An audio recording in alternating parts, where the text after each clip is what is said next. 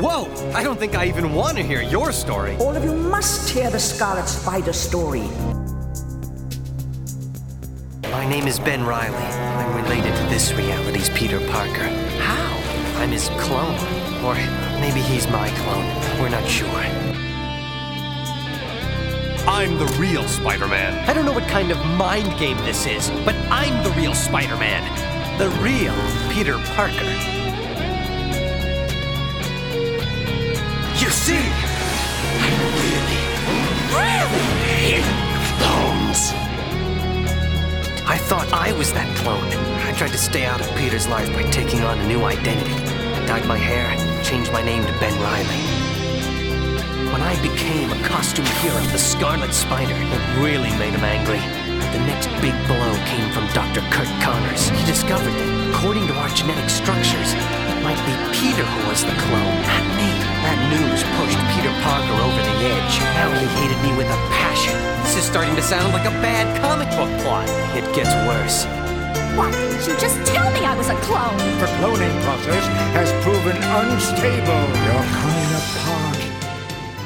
Welcome back to Clone Saga Chronicles, the podcast all about the Clone Saga and its characters. I'm Zach Joyner, webmaster of Spidey-Dude.com, and I am joined by the entire panel for this episode as we are as we titled it "Swarmed by Betty." Get it? I like it. Uh, first up is our resident historian of the show, the co-founder of Clone Saga Chronicles, the host of various shows such as Gotham Chronicle. I wonder where that name came from. to talk about Actually, it came from Dustin. he ordered us to use that name, but but, but I, I'm I'm sure that you had something to do with it. Okay. And the man who lives to talk of Betty Brant, of course, is Mr. Joshua Labertoni. When you call me Joshua Lappertoni, I feel. Wait a minute. Never mind. Okay. That's that's bringing it back. so uh, next is our resident Spider Girl and MC2 expert, the host of Mayday Mondays on the Spidey Dude Radio Network of podcasts, Mr. Gerard Delatour II. Bees. My God. Oh, you already stole one of my jokes. Damn it.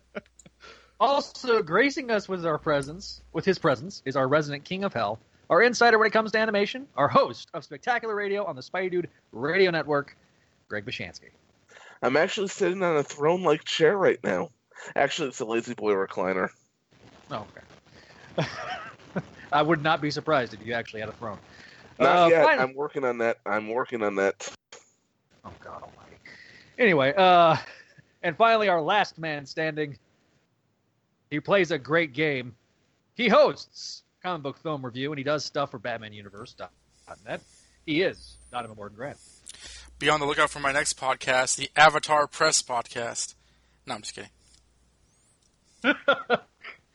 Uh, you do next. You brought back Next Dimension, didn't you? Yes, and we've been late two months in a row. so don't worry about that one. Um, oh, about uh, and I want to pip uh, questions we don't have answers. That's a lot more. Oh, yeah. uh, that's a lot more um, on time. Okay. Yeah. Questions we don't have answers. Uh, where can you find that at? Don? Uh, Q, thank you for asking. QNoAnswers.com. Really simple. QNoAnswers.com. All right. This episode, we're going to be covering three books Sensational Spider Man number 9 and 10, and Unlimited number 14. With this episode, we will complete Ben Reilly Epic Book 5 with the first two issues we're covering tonight, and open up Ben Reilly Epic Book 6. Now, if you've been following along the trades, we've skipped around a little bit, uh, as in Epic Book number 6, the Unlimited issue actually is placed after the issues that we're going to be recording the next time we do our 90s uh, Clone Saga stuff, which will be uh, Spider-Man 73 and 74 and ASM 417. We'll also be doing three Daredevil 354. So, but we'll be completing Ben Reilly Epic Book number five. That's where we're going to start. Um, so yes, I screwed up, and I'm sorry, but it's my show and I do what I want. So anyway, this time we have no emails, um, but we do have a voicemail, and this voicemail comes from well, he didn't give his name. Did you guys notice that? I noticed that. Let's just call him Lonigan. What? okay. right over my head. All right, so this again, this uh, this gentleman left us this voicemail. Uh, it's a response to our clone conspiracy episode. Hey guys, I'm calling in for Clone Saga Chronicles. I just um I wanted to respond to a couple different things, but I, I, I just wanted to say thank you as well because you guys have been doing Clone Saga Chronicles for years now, and I've been following the show basically since its inception. I think I jumped in around episode seven or eight. Well, wow. I mean, that's awesome. Um, I like to interrupt the voicemails because I can, and it's I'm doing this post edits. Obviously, everybody listened to the voicemail beforehand because we still haven't quite figured out in 2017 how to get the uh, audio to play over the speakers naturally. We'll probably figure it out in our last episode. Carrying on. And all in one day, and I've been following ever since. And to release schedule always been you. That's totally fine because every time I see a new episode of Clone Saga Chronicles, it's always it's always a nice treat. And and the rest of the shows on the uh, Spidey Dude Radio Network as well. So just wanted to say thank you to that. And I just got finished listening to your uh, Clone Conspiracy episode. Um, was running a few errands. I threw it on, was listening to it. I went, and uh, so I think I'm pretty much in sync with you guys on Spider-Man. Great episode, by the way. Sorry, but I think I'm pretty much in sync with you guys on on Spider-Man. Where you know, very much in sync. Where I'm a pro-marriage guy. I'm with you, Gerard, as a huge Spider-Girl fan, and I actually I work I work at a comic book store now for some time, and I saw a Clone Conspiracy coming out. And here's the one thing I want to say about it, because you guys are asking for positive reviews. I haven't been reading Spider-Man since I want to say the third part of Shed. I just like get them done. Haven't looked, haven't skimmed, nothing. Not I. The only closest thing I've come, and the this new Scarlet Spider book might get me to doing the same thing. I read the last volume of Scarlet Spider with Kaine, and I enjoyed that book a lot actually. But uh, I, I've been done since the third part of Shed. So I, I but I, I get curious and I observe. I talk to people who who are still reading and try and get their gist, and, and most of the people who are reading it still are just exactly the type of people you expect to be Dan Slott fans. Let's just leave it at that. But uh, Clone Conspiracy, I was curious about just because, you know what? Uh, let me say this: with the black pit that Spider-Man has been for the past few years, getting gorgeous, gorgeous Jimmy Cheung art in that that was an improvement. And I skimmed every issue of Clone Conspiracy just just for that that uh, Jimmy Cheung art. But I wanted to respond really to one thing that Gerard said at the end of that episode. You specifically, uh, Gerard, sorry, um, was talking about is this the point too far? Can Spider-Man be saved at this point? And I'm going to say no. I'm, I'm really going to honestly go with no. It's the character is irrevocably damaged. And for Gerard in particular, and anybody else who's listening, I'd like to share a theory with you guys that I have. Not a theory, a timeline that I've created with myself to, to put myself at peace with the fact that Spider-Man is dead. And if you read, if you pick up Amazing Fantasy 15, right, and you read through Spider-Man in chronological order from, um, you know, up to, just keep reading it up through the Clone Saga, up to everything, and stop in August 1998. Just stop reading it right there. All right. Well, the good news is it was a voicemail. Yay! Bad news, there was a time limit on the voicemail. It was three minutes. Yeah, yeah. You should probably mention it. There's a three minute time limit, folks. You got to get to your point quick. so next time, leave it under three minutes, or if you if you're you've got a greater point you want to leave, you can always leave us a second voicemail. We'll just splice them together. That's fine. We have the we have the beauty of editing. We're not doing it live. We'll do it live. Yes, I'm bringing that Bill O'Reilly clip in. well, he's not, he's more uh, relevant than ever right now. Okay. We'll do it live. Okay. We'll, no. we'll do it live. It. Do it live. I can. I'll write it, and we'll do it live. Fucking thing sucks. uh, all right, but uh, if you want to leave us a voicemail, of course. Devin will listen to him just like he listened to Howard Stern. You know, like when they do the updated version of this book, like, oh man, mom's gone. Time to put on Sean Han. I mean, uh, uh, Bill O'Reilly. I mean, um, I don't know, whoever will be relevant like two years from now or something. Don Imus. I mean, um, oops. Oh. well, it's nine nine fifty eight p.m. here on uh, New York City. Whack whack. That was actually not a bad Imus to this episode of Don Imus. He's going to talk about the WNBA. It'll be his greatest oh, episode no. ever. Oh, no. first of all, first of all, I was talking about the uh, Rutgers uh, women's basketball team. That's the that's the NCAA, not the and a WNBA. They're college players, not professional. Uh, it's now 9:59 p.m. Uh, here on the Clone Saga Chronicles. That's Getting actually not a Diamond bad was, like, was, was a real get for us. I didn't even know that he was a fan of 1990 Spider-Man comics, but like you know, and I don't know why he needs to like give out the timestamp when we're clearly not a live show. Well, everything I do is uh, trapped in the in the '90s, like my uh, ridiculous-looking cowboy hat that I wear indoors for apparently no reason. hey, hey, do not make fun. Do not make fun of those that wear cowboy hats indoors.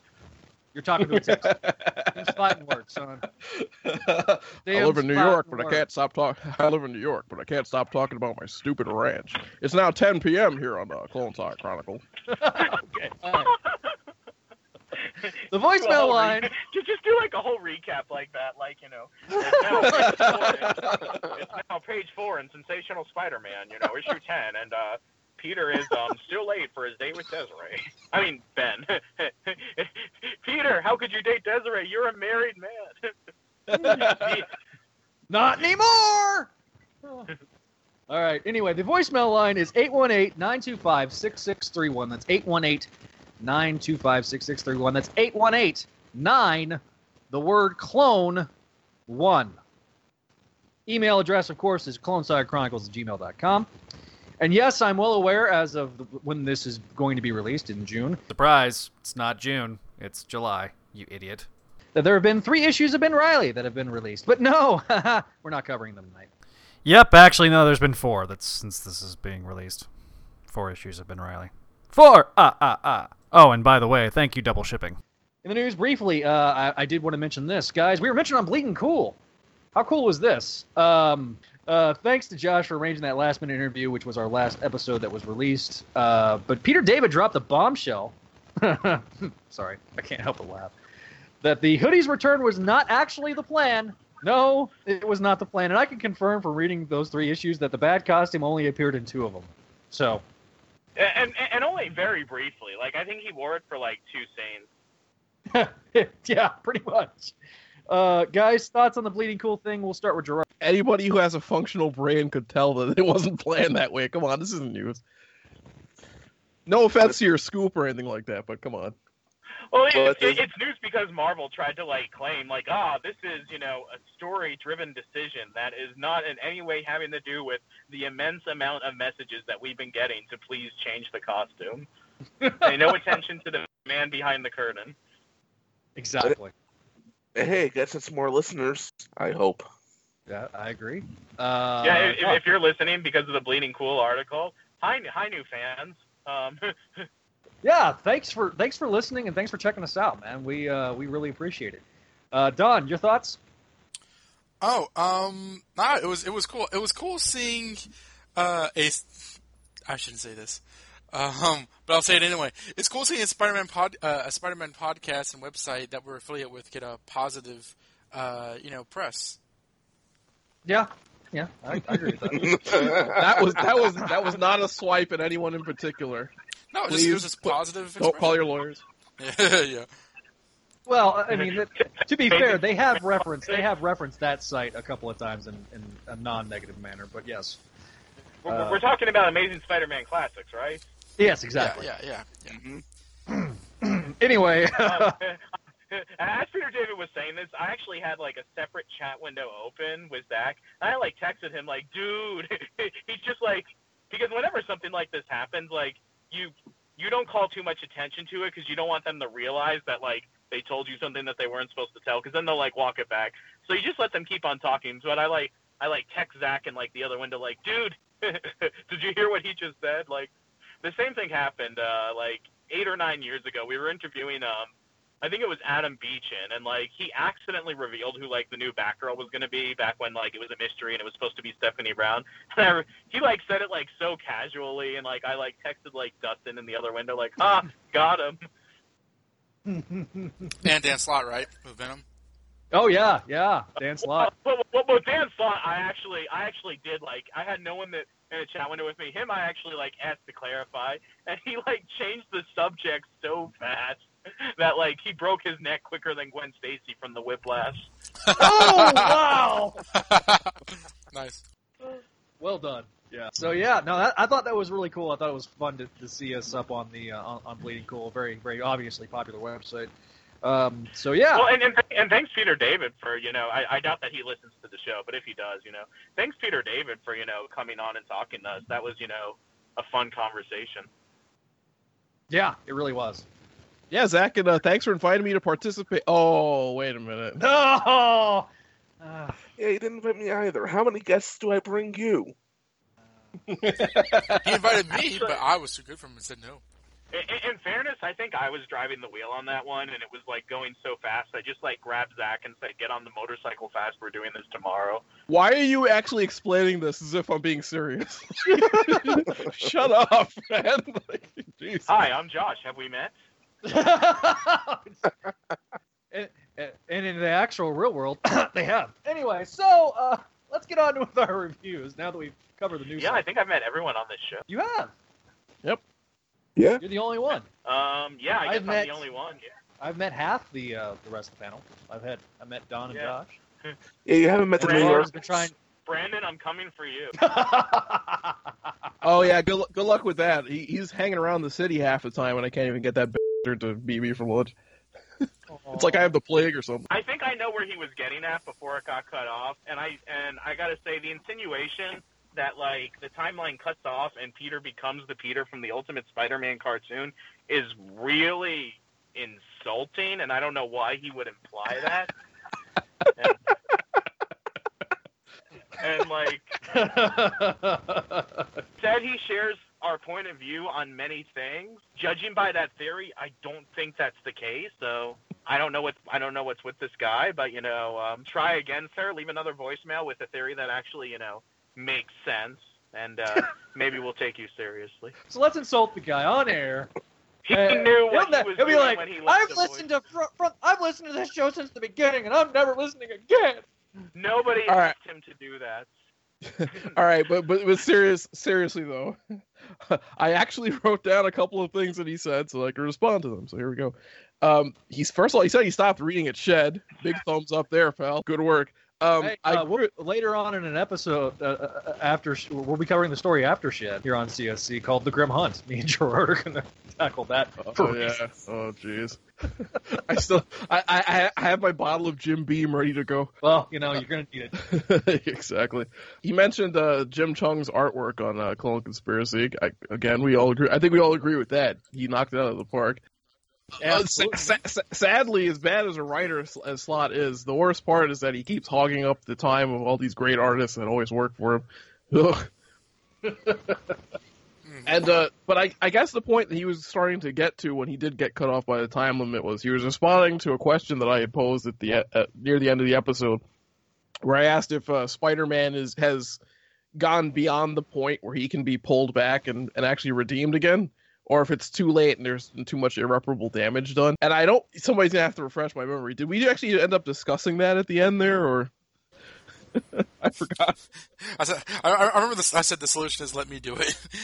Yes, Bas- basically, we, get we, we, we off. I'll do talked it. about that. Josh didn't get to be on the episode. I think we did a little sidebar afterwards, but We, we, we, Um, we did a sidebar about if this was the worst Spider-Man story ever. I was on the beginning of the episode. I wasn't at the end. Um, I disagree that he's like ruined forever because I've seen comic characters like Hal Jordan, like you know, committed genocide, and and he's okay now. So, and, and as Ben Reilly, you know, threw shade on Peter for doing in this story, he did throw his pregnant wife across the room, and like you would never know it, like you know, by reading the current books. that's true. He gets away with it, unlike Hank Pym. Oh no! that- that- or Flash Thompson, like things that characters like do in comics. I mean, Or Reed honestly, all, Richards. so many things that should legitimately like change the lives and relationships of these characters forever are just like never mentioned again.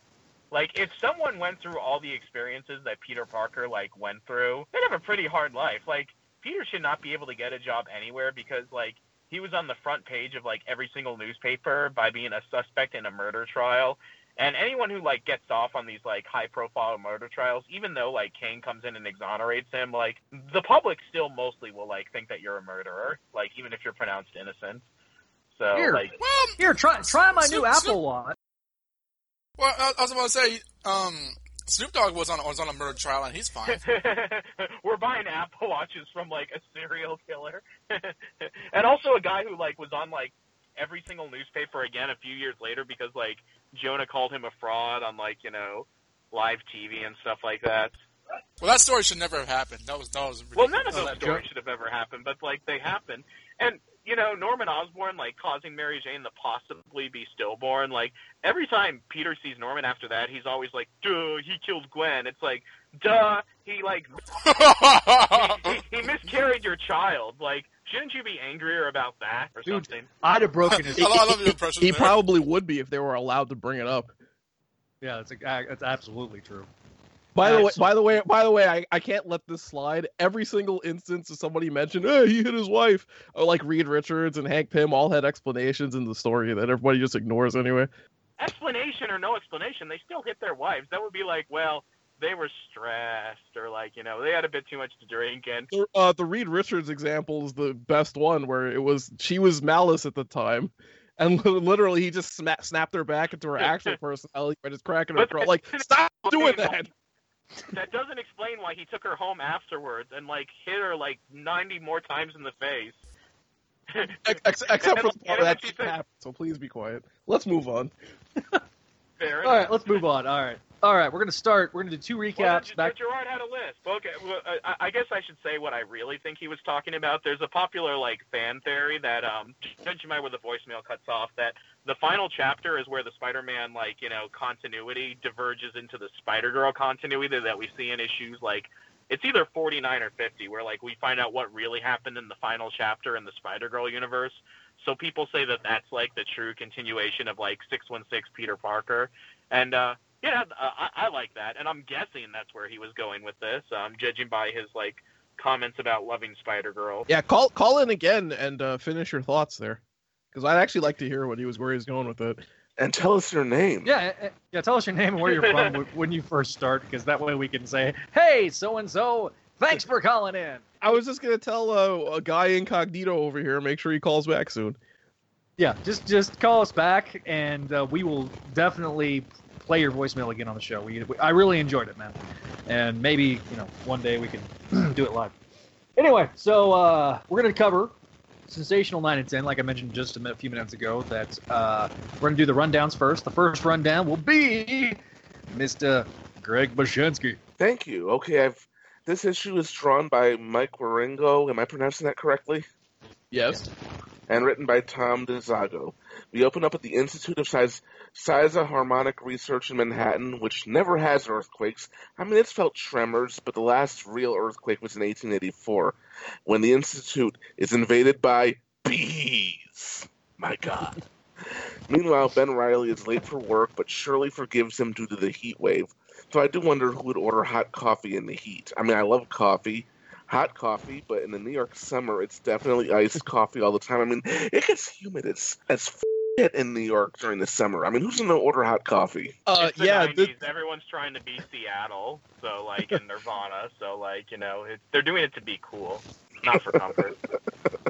by the by the way, isn't it great that Shirley is like, oh, it's okay that you're late because you know the because uh, it's hot out, as opposed to, oh yeah, don't forget those Sentinels destroyed New York like yesterday. I'm sure, I'm sure public transportation isn't back or anything like I love how cool. I love how cool she is with it. Someone at my job just got fired the other day for clocking in one minute late. That, that yeah. sucks. Anyway, a patron of the Daily Grind named Buzz, or at least that's what Ben calls him, shows Ben the cover of the Daily Bugle, where J. Jonah Jameson has gotten into the killer bee scare of the 1990s. Anyone remember that? wasn't there wasn't there a made for uh, TV movie about that? Yes. Attack of the killer bees. Attack Yeah. of the killer bees. Apparently, a bunch of African killer bees escaped from a lab in Mexico and started migrating north, and we were afraid of that for a very long time. Apparently, this issue was released October 16th in 1996. There you go. Although I do have to comment that I like the way the bugle is used as the credits for the for the issue. It's actually very subtle. I spent a couple minutes looking for the credits when I was reading it, and then I just spotted them in the bu- in the bugle. Ni- Nicely done. Yeah, that, I really like that. Yeah. Anyway, first onslaught, then the heat wave, and now the bees, and everyone is terrified of the bees. Maybe the bees could have driven off Galactus. but hey, be thankful it's only bees. If it were hornets, ugh, hornets are assholes. They, and they contribute nothing. At least bees pollinate stuff.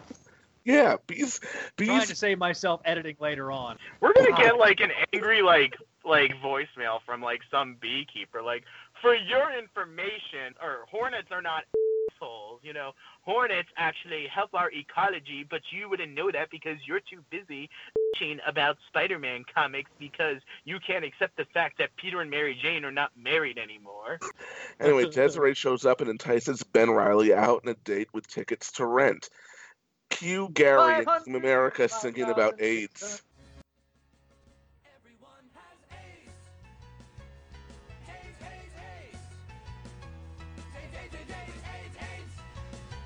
Everyone has AIDS. And so this is the end of our story. And everyone is dead from AIDS. It took from me my best friend, my only true pal, my only bright star. Well, I'm gonna march on Washington, lead the fight and charge the brigades. There's a hero inside of all of us. I'll make them see everyone has AIDS. My father, AIDS. My sister, AIDS. My uncle and my cousin and her best friend, AIDS, AIDS. The gays and the straights and the whites and the spades.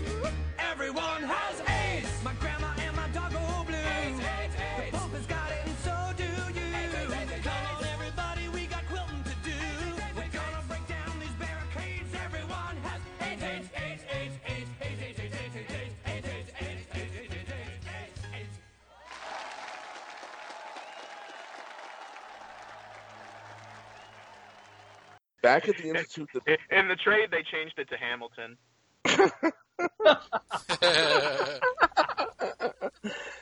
back at the Institute, the bees manage to break into the building and form into Swarm. Mwahaha. Anyway, Swarm then monologues on and on about his origins, and he has some crazy origins in the comics. He was either a Nazi scientist or your average Fortran user. oh dear, please don't dox me.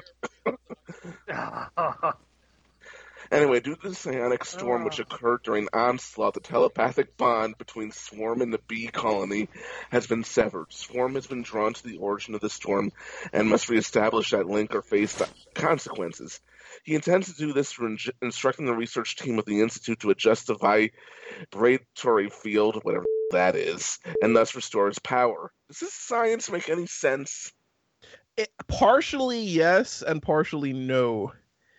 Because, uh, uh, like, uh, oh my god, I'm actually about to teach a, a partial No. physics lesson. Okay, so, uh, let- let- let's, let's wait for the let's wait, let's do the recap first, and we'll talk about that. all right, fine. But let's really be honest. The biggest deal of the issue is Peter and Mary Jane finding out they're going to have a beautiful baby girl that will soon star in a beautiful comic with beautiful scripts by Tom DeFalco and beautiful art by Ron Frenz and a beautiful podcast hosted by Mr. Gerard over here. Hey, gi- give Pat Olliffe some credit here. Don't leave him out. hmm This is easily the highlight of the issue. Anyway, Ben races I don't home to know. The next scene's pretty funny. Oh yeah, it is. It is. Ben races home to get ready for his hot date, only to find Jimmy Six in his bathtub with a girl named Harleen, who then invite him to join them. tell you what you kick harleen out and then i'll join you Ben is more than a little bit flabbergasted to see them. Jimmy lets Ben take the bathroom to get ready without a fuss and casually announces he's living there now too. he just drops it randomly and a cat. Oh yeah, I'm living here now. Bye. And Ben doesn't even really respond to it. It's hilarious. Ben manages to meet Desiree just in time for Spider Sense to warn him of the bees. My God, bees! He runs off to make a phone call, but actually changes into Spider Man to help out during the pandemonium and a pretty decent action scene. But the bees coalesce into Swarm, who delivers a monologue about how he's going to destroy Spider. Gerard, give us the recap of number ten, please. All right, we're doing that. Uh, all right, uh, sensational Spider-Man number ten, which is called Global Swarming. Uh, this one's written by Todd DeZago, penciled by Michael Ringo, inked by Richard Case, colored by Gregory Wright. Uh, same creative team as last time. We we start with uh, Desiree kind of having some uh, internal thoughts about uh, why Ben would have left her while during the intermission of the show. Which is going on like normal, even though there's a massive bee attack happening nearby. But anyway, It's the Uh, hottest show in town, Delator. The show must go on. she also says that he's been gone for an hour and it's intermission and i feel like rent is a lot longer than that hey, is this a spooky Mormon hell dream Wait, from? wait, wait, wait, wait. wait. Now, it, there could be two intermissions. To be No, fair. no, no, no, not with Rent. I've seen Rent live. Okay. Oh, look at this guy. No, it's it's rap. I've seen A it. garage. you, you, you caught that in his voice too, didn't you? Hey, you're the one that had lasagna tonight, so don't even. A I car don't, even know hole. what, I don't even know what he ate. I just like attributed lasagna to him. Oh, I like how Zach. I like how Zach believed that, even though you fool. if cause if you say something enough, it be it, it just becomes like innuendo and then fact. So the runtime for Rent is So the runtime for Rent is actually 525,600 minutes. okay, not really.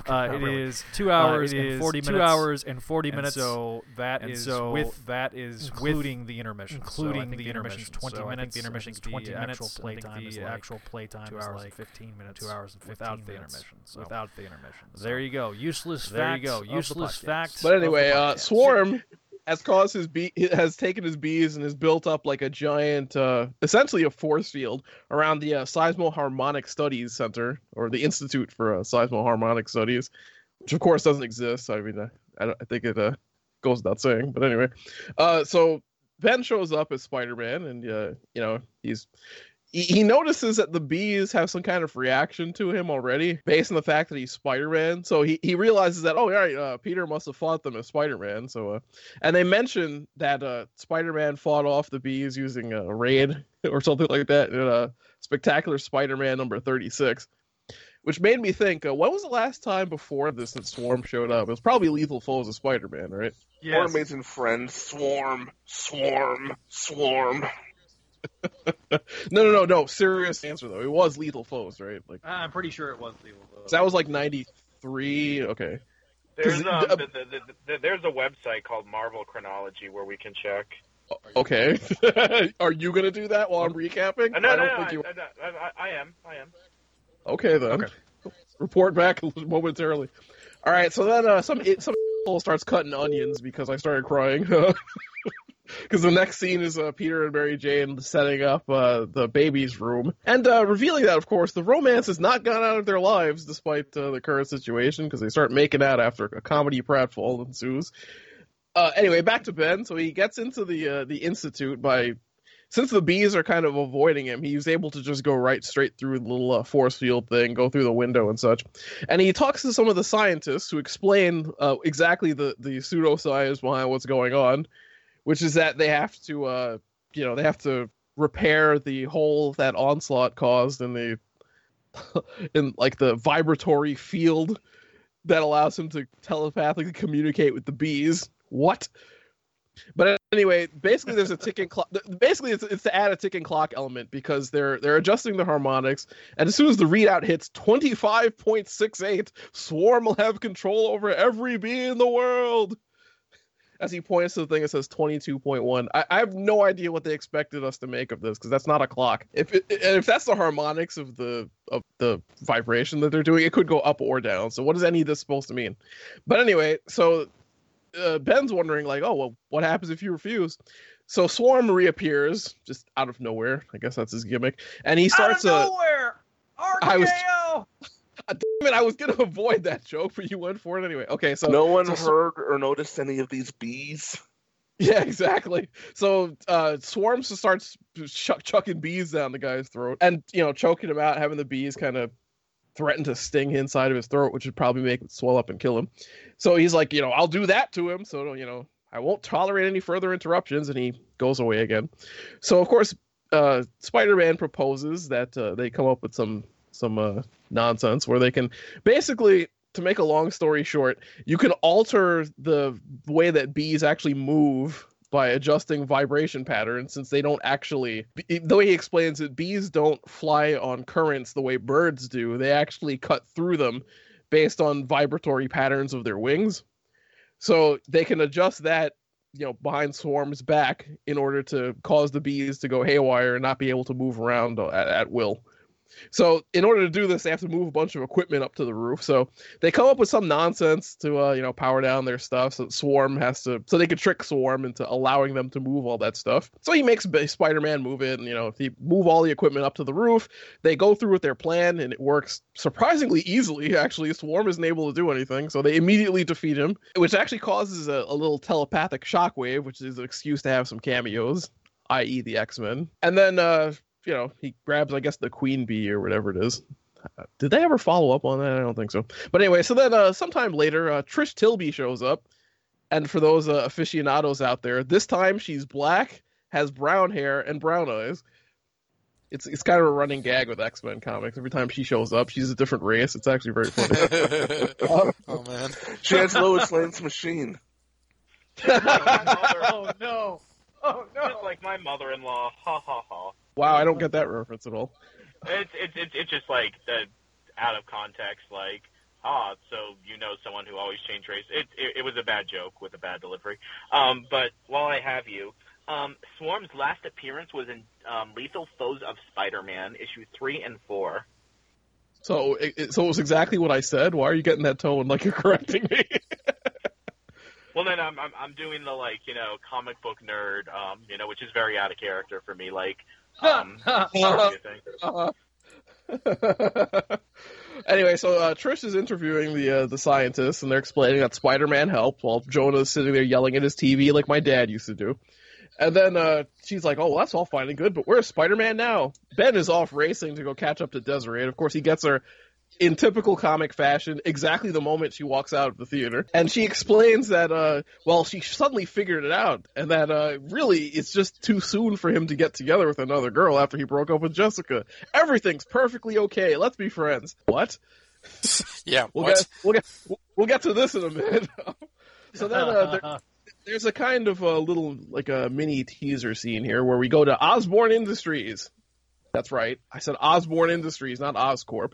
Uh, I where we love get you. to yes, we get to Liz Osborn's office where she's the. Uh, they mention that she's the director of Osborn Industries in absentia. Hmm. Why would they bring that up specifically? Uh, So then, hmm. So then, uh, Donald Menken comes in, and he starts talking, and he sounds exactly like Greg Weisman for some reason. That's odd. Uh, and uh, uh, they start mentioning that she's uh, she wants him to bring some of the files so they can start looking into Multivex, which was you know one of the subsidiaries. And Menken starts uh, has an internal thought where he's like threatening, "Be very careful where you're digging, Ms. Osborn, lest you discover something that could cost you very dearly." The end. And I guess this is the last right. uh, issue of Sensational before Revelations, right? Yes, in fact, we are wrapping up two of the five books tonight before Revelations. Even though Revelations doesn't have an unlimited issue, sort of. Right. I mean, I guess you, unless you, I guess you could count, you know, Osborn Journal as kind of like an unlimited like issue. Anyway, so first up, we'll go with Mr. Donovan. Um, uh, sensational nine and ten. Uh, I like this story. Um, I, my my feelings on this are pretty much like like the last time we covered the uh, DeZago run of sensational. It's kind of like you know my introduction to Spider-Man. I'm very sentimental towards it. Um, honestly, the story's kind of lightweight. I feel. I mean, it's fun. You know, it, it is what it is. But there's no, you know, there's. I don't feel a real sense of danger because it kind of goes at a, at a breakneck pace, which is fine. That's not really a criticism; it's sort of more of an observation. I like this the in between scenes with uh, Peter and Mary Jane.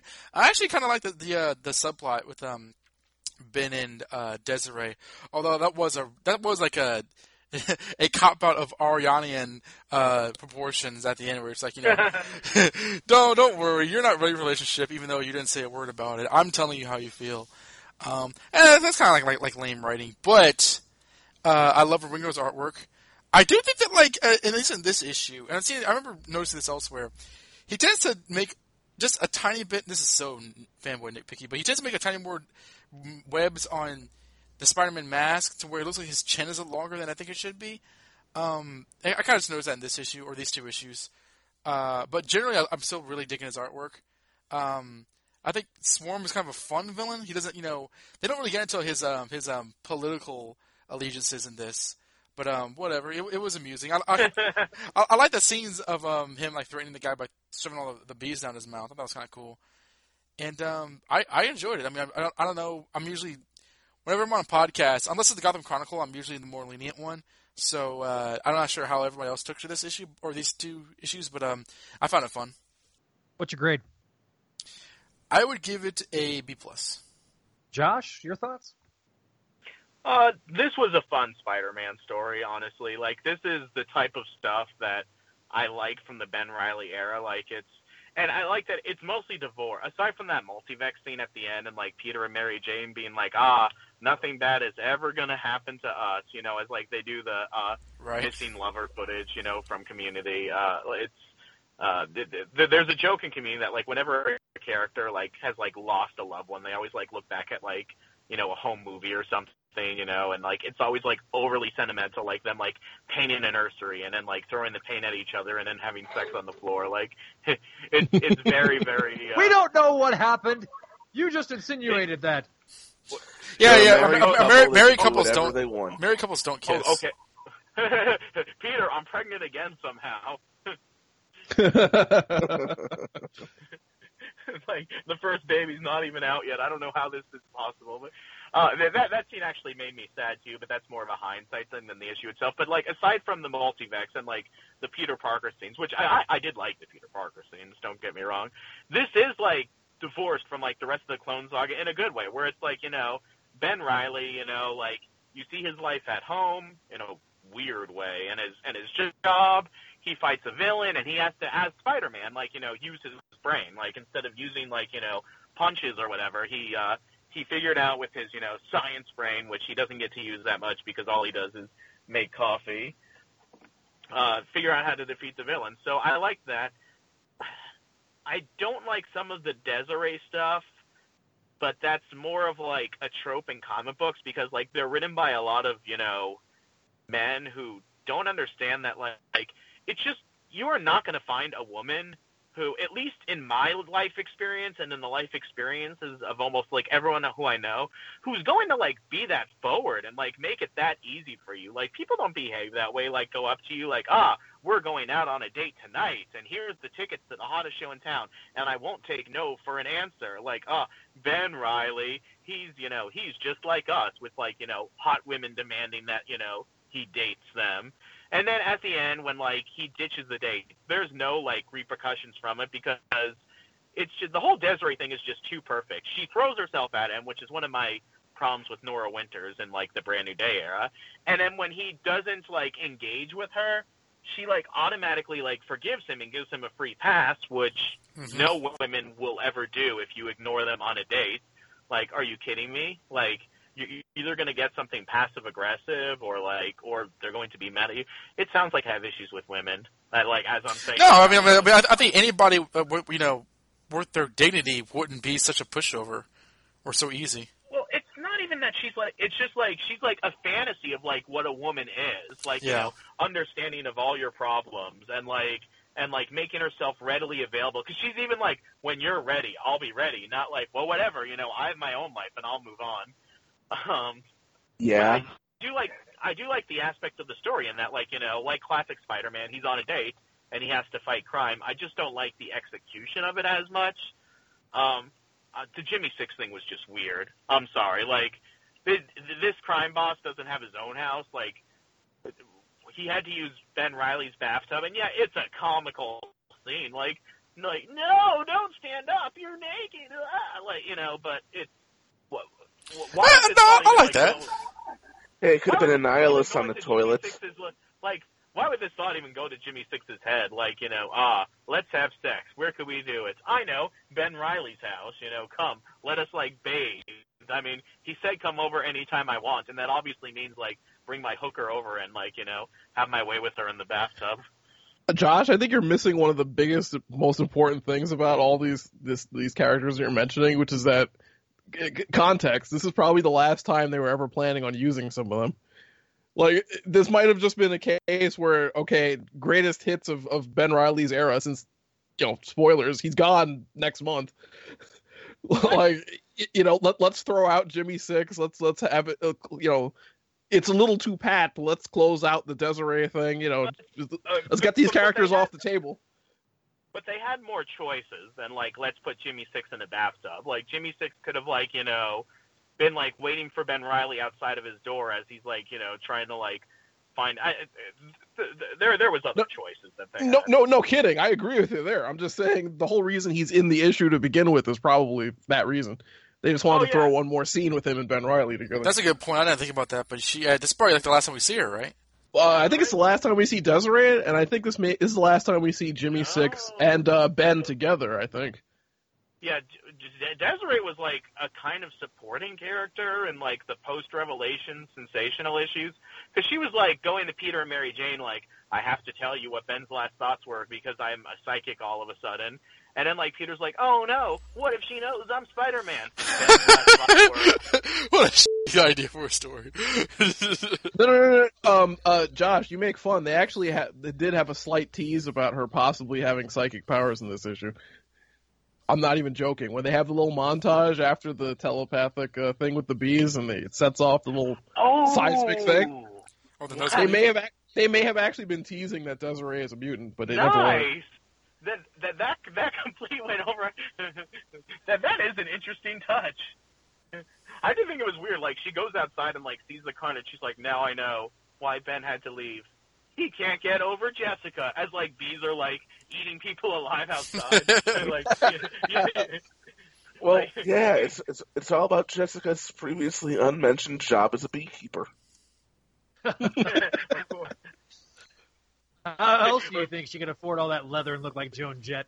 That hair, that hair is expensive to keep up with. when your dad killed Uncle Ben, the only way that you can escape from like the screams at night is to like be with the bees. You guys are making all these beekeeper jokes, but my great grandfather was actually a beekeeper. Then I apologize for every joke I've ever made. Oh, of course you would. wait, wait, wait, wait, wait. Bees, like Buzz. Could it be? No, his nickname was Grandpa B. All right. I bet you well, AIM would. Grandpa I, B. Um, I bet uh, you AIM was behind this. They dress like beekeepers. they do. The, the the stuff that annoyed me, like, only annoyed me slightly. This was still like good Spider-Man with good art, so I do give that these an A. All right, uh, Greg. I really enjoyed this. I mean, yeah, I made fun of it. I really made fun of it, but but it was an, but I was making fun of it affectionately. I actually really enjoyed this. I mean, back in when I originally read this in the '90s, I would have thought this was maybe an average story, but, compared, especially compared to what we're getting now, I mean, I would love to have a Spider-Man story like this. Like this nowadays. I mean, it's a very. I mean, it, there's a sort of classic Spidey feel to it. I mean, and it's just good old-fashioned fun. I mean, the villain is ridiculous, the plot is ridiculous, but sometimes you sometimes that's a, a good thing. I mean, yeah, the scene with Jimmy Six, I do agree, is ridiculous, but it was the Annihilus on the toilet of the 90s. It's always so hard for us to insult the current books. We always really uh, try to resist doing it. But, um, I mean, I, yeah, this is one of Ben Reilly's last hurrahs as Spider Man, so I guess I enjoyed it in that regard, and I'm going to miss him. He's, he was a very likable character, and this, ep- it, and these issues really depict that, and, um, I really like the Peter and Mary Jane scene. I mean, yeah, we Mayday is coming. We come in. She, we know her gender, and I remember the time I was really looking forward to that. I was young and naive. I did not think they would end up doing what they did. Yeah. To to be to be fair, when you think of ways to resolve stories, baby murder is usually not at the top of the list. uh, Greg, your grade? I'll give it an A minus. I really had fun with it. Gerard. Oh God, not the bees, not the bees. They're my eyes. They're my eyes. I Oh, was I waiting know. for this. I ah, ah, ah. Oh, no, not the bees!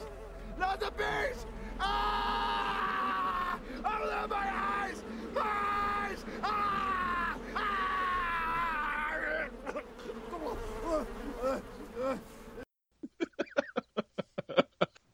So uh, yeah, I got to give a, a definite thumbs up to Mike Wieringo's art here. I still kind of prefer late his later art when he's on like Fantastic Four and stuff, but this is this is definitely a favorite era of mine with him too. Um, I think his best work is maybe six or seven years ahead of him at this point, which is which is great because Man, By do I miss way, him. You mentioned you mentioned Mike Wieringo. Um, they just released a trade paperback of Of what? You you just broke up for a second. Um, it collects Todd Deza- uh, Todd DeZago's run from issue seven all the way through. Uh. You said One. you, you, you said that like, it's, it's a trade uh, releasing Zago and Wieringo's sensational. run? yes, they just came out a couple weeks ago. Very cool. So uh, it should be in your local bookstores So- now, so- or you so can that- order it on Amazon. That will have the psychic Desiree stuff and like uh and, and the little black deaf girl, I think. Yep. Yes. Oh yeah. I actually remember her name. Yeah, since this is Desiree's last hurrah, can we admit she was kind of boring? I mean, uh, Jessica was the more interesting girlfriend of this era, by Are you kidding? She's a psychic and a fashion student, and she was able to get tickets to Rent in the ni- in the nineties. Josh, you don't always have to be so mean. Again, uh, again, though, we we have to t- we have to be fair. Obviously, whatever plans they had for these characters ended up getting thrown to the to the wayside, and they decided Yeah. to bring Peter, Peter back. So uh, we're not playing with a full deck here. I think we would have seen a lot more of Jessica and Desiree. There would have been more. There would have been more of a triangle there had Ben continued as Spider-Man. Also, this well, goes well back also, to your also their their writer Dan Jurgens left, so because I Yeah. think he created both of them. Yeah, he if I'm did. not mistaken. Yeah. Also, this goes back to your point, Josh. I mean, the fact that she was just cool with Ben walking out. She bought tickets to rent when that was new. How much were those tickets? Well, De- De- Desiree is fabulously rich according to these stories, so that that was like a drop in a bucket for her. Doesn't matter. Do you know how cheap rich people are? Yes. Anyway, can I, can, can I can I get back to my notes so that you guys can stop interrupting me? Jesus. So yeah, uh, we mentioned before the little creative credits with the newspaper in part one. That was cool. Um, I did like all of the stuff with Peter and Mary Jane, although I got kind of sad looking at it because you know, obviously with four with with knowing what's coming ahead very shortly, uh, this stuff kind of actually makes me a little angry that we never ended up seeing what we were supposed to get. There's a reference to the Six Million Dollar Man that I wrote down here, where, where uh, one of the guys with, at the uh, Seismological Institute or whatever was like, uh, "We have, we can do it. We have the technology." Which uh, I, I started laughing at because I'm old timey. I caught that too. Uh-huh. Uh, I, I give a thumbs up to the uh, tease with menken that we'll get to, I guess, when when we cover Revelations. Uh, I, I guess I'm alone here. I really liked the Jimmy Six scene because it was nice to see him again, and this is probably the last time he'll interact with Ben, right?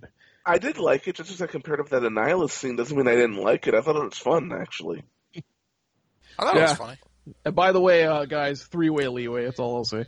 Uh, no, he, he, I think the point Zach was trying to make was that he's also in the adjective list 73 and 74 that we're going to cover. I'll just continue on with, with my notes here so I can get to so we can get through this, please. Um, all right, but that, that, that that's all the. Oh, yeah, no, just, just Zach, stop seriously. just stop for a minute. All right. Uh, and, and yeah, no Clone Saga BS, like I believe Josh pointed out, which is good.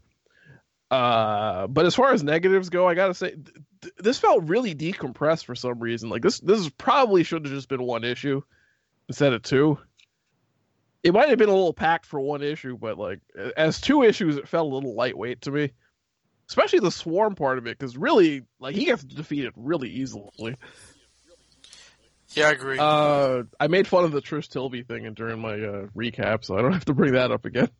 Uh, but yeah, I, I kind of, I'm, I'm kind of half and half on the whole Desiree subplot because I thought it started out like when she was being really pushy about it and stuff. It's like, okay, you know, I want to see where they're going to go with this, but then it just kind of fizzles out in part two, and it makes me wonder, like, what was DeZago's thinking in having her be that aggressive and then just immediately give up afterwards? Was it solely to have the tease at the end where we where she might have psychic, you know, that whole like possible? T- is that what that was all about? And if so, was it worth it for for to have it be the major subplot of these issues? I don't know. Um, so I have kind of mixed feelings about that. I feel it, it's a little too pat, and like like Josh said, no woman in history has ever behaved like that where she comes on that strongly and then gives up that quickly. So that was just kind of silly. But uh, I have to kind of agree with uh, Don and Don, Don and Josh's and Greg's sentiments on this, where we're like, this is kind of a, a lightweight, just sort of throwaway kind of story, but it's also filled with a lot of really nice little moments, and I kind of wish we got more stuff like this just in general today. So, uh, so yeah, I'm gonna give this one a B minus, which is a little harsher than it should be. Um, in general, I did like reading the story. It felt too lightweight to me. Probably should have been one part.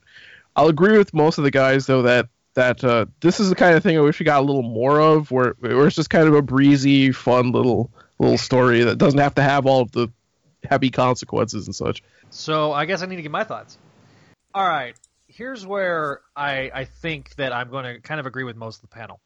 I loved the the baby scenes. I loved how it was all set up. I loved how we got to get the gender reveal. We got we got the setting up the nursery. It it really my perspective now on this issue on these two issues is completely different than it was when we started this show because I'm a dad. And I I remember the first time we went and and saw the sonogram and didn't see a little thing hanging off. Realized it was a girl. Um, I remember, but see, we kind of did things differently. I, I'm kind of going to kind of go into personal stuff. We did a, a blood test after the first trimester, so we already knew more or less. Um, it was like a 98% accuracy based on hormones and the various things they could test for now, what the gender would be. So, um, Oh, well, that's no fun. Don't you want to see the? Uh... yeah, that was well, it was it was my ex-wife, so she wanted to know. She had been having dreams about girls, so you know they say sometimes you have when when you're pregnant, you have some of those weird things like that. Um, so she kept dreaming having a having dreams of having a little girl. So we did the blood test because it was just driving her nuts, and it was it was good. But uh, you know I, I still remember the thing is, is I st- when I when I when the sonogram finally happened and I saw it, even though we knew it, it still was magical. Like that magic didn't didn't wasn't taken away. So that was very heartwarming when whenever the doctor says because I think it's supposed to be like an an African doctor just Where by are you the going? Where, where are you going with this, Zach? but like I, I could hear him in the head when he's in my head, you know, talking about uh, when he when he's talking about how cold the baby jelly is. Um, you know, I remember them talking about that in the room, you know, and, and I remember this issue. I remember picking it up off the rack. I remember seeing it, you know, at the Walden Books back in the day. oh my Um, god, I'm gonna have to explain both what a Walden Books is and what a rack is. the spinner rack. no, I'm just kidding. I'm just kidding. Keep going. Uh, but uh, you know, I I- remember enjoying these issues. I remember, you know, I really liked Mike Wieringo, and really, this is where kind of this is, I think, the point where I really was really falling in love with Mike Wieringo's artwork, and I hadn't ever seen it before when it was coming out because I was strictly a Spider-Man guy. I wasn't reading anything else, and so I mean that was just pure gold. I- I think it's interesting now that we're getting closer to the end of uh, end of the Clone Saga before Revelations, how every single artist that started on the various books have been replaced. Right, because none, none- of the original artists from the clone saga, like Stephen Butler, Bagley, uh, Sal Buscema, Yeah, and Uh, Tom Lyle, all all have been replaced now. Hmm. Nobody made it all the way to the end. and that's uh, that is interesting because it it is only like what a year and a half, two years, It's 26 issues total. Total total. uh, months. You mean? yeah, 26 months. Excuse me. Yeah, Uh, we wish it was 26 issues. We'd have been done a long time ago. Uh, but no, I, yeah, yeah. I- so, so just so a hair over two years.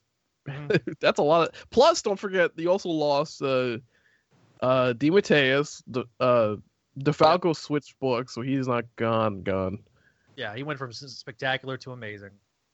Uh, right. DeZago was was co-writing with with DeFalco originally. Kavanagh left. DeMatteis left. Mackie was the only one that stayed on his book the entire time. Yeah, that that's a lot of turnover for only two years. And don't forget, uh, Jurgens also came and went in that time frame. too. Yeah, yeah, yeah. Dan Jurgens, we hardly knew ye. Uh, you know, I mean, Butler left when when Webb when Webb ended. You know, Lyle left even before. I I, I think he left shortly after Maximum Clonage. I think Maximum Clonage. Where did Lyle last. even go after this? Um, I don't know. Bra- So yeah, I really I, I get a lot I- I get a lot of memories of myself in these books, and uh, Desiree obviously showing up was a big thing. One thing that nobody's mentioned that I, I I'm surprised, given the, how recent we talked about Clone Conspiracy, this was the issue that they they referenced in that splash panel. These these two issues that they got. Remember that I branded about how they got wrong. I blocked that. out of my Oh, memory. when, when they when they got like you know, d- uh, what's her name wrong? Yeah, Yeah, they put they put Desiree's clothes in issue nine when when they're on their date when Ben's you know all dressed up with the with the vest and the tie and she's actually in an entirely different outfit. Like they they like com- they like mishmashed both you know both issues together. Um, so that that was something that I'm that I, I wanted to point out that this is actually you know the, the issues that they were referencing in, in Clone I did recognize Desiree's outfit, but like I Oh wasn't my like God. concerned enough to say anything. Our God, we share him. De- De- Desiree is a fashion student. She put together the scarlet business suit and the Anubis mask. It was her, wasn't it? She was behind it. Oh dear. All right. Anyway. that, that, that's what she's been up to. yeah.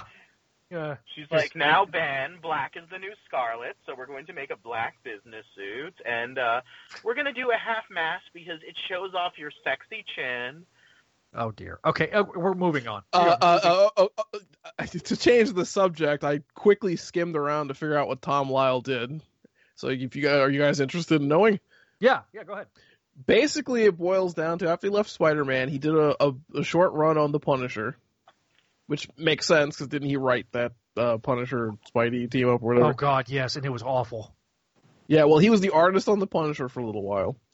Uh, it looks like he did a couple of specials here and there for like you know X Men Unlimited, uh, you know that kind of thing. Right. Uh, you know, a story in like an annual here or there. Uh, it looks like he had a brief run on a, an Adam Warlock series from the late '90s, and then a couple of fill-in issues here and there of Mutant X and uh, the Dark Horse Star Wars stuff. I And that's pretty much it. Yeah, he. uh, I which think- uh, which Dark Horse Star Wars stuff?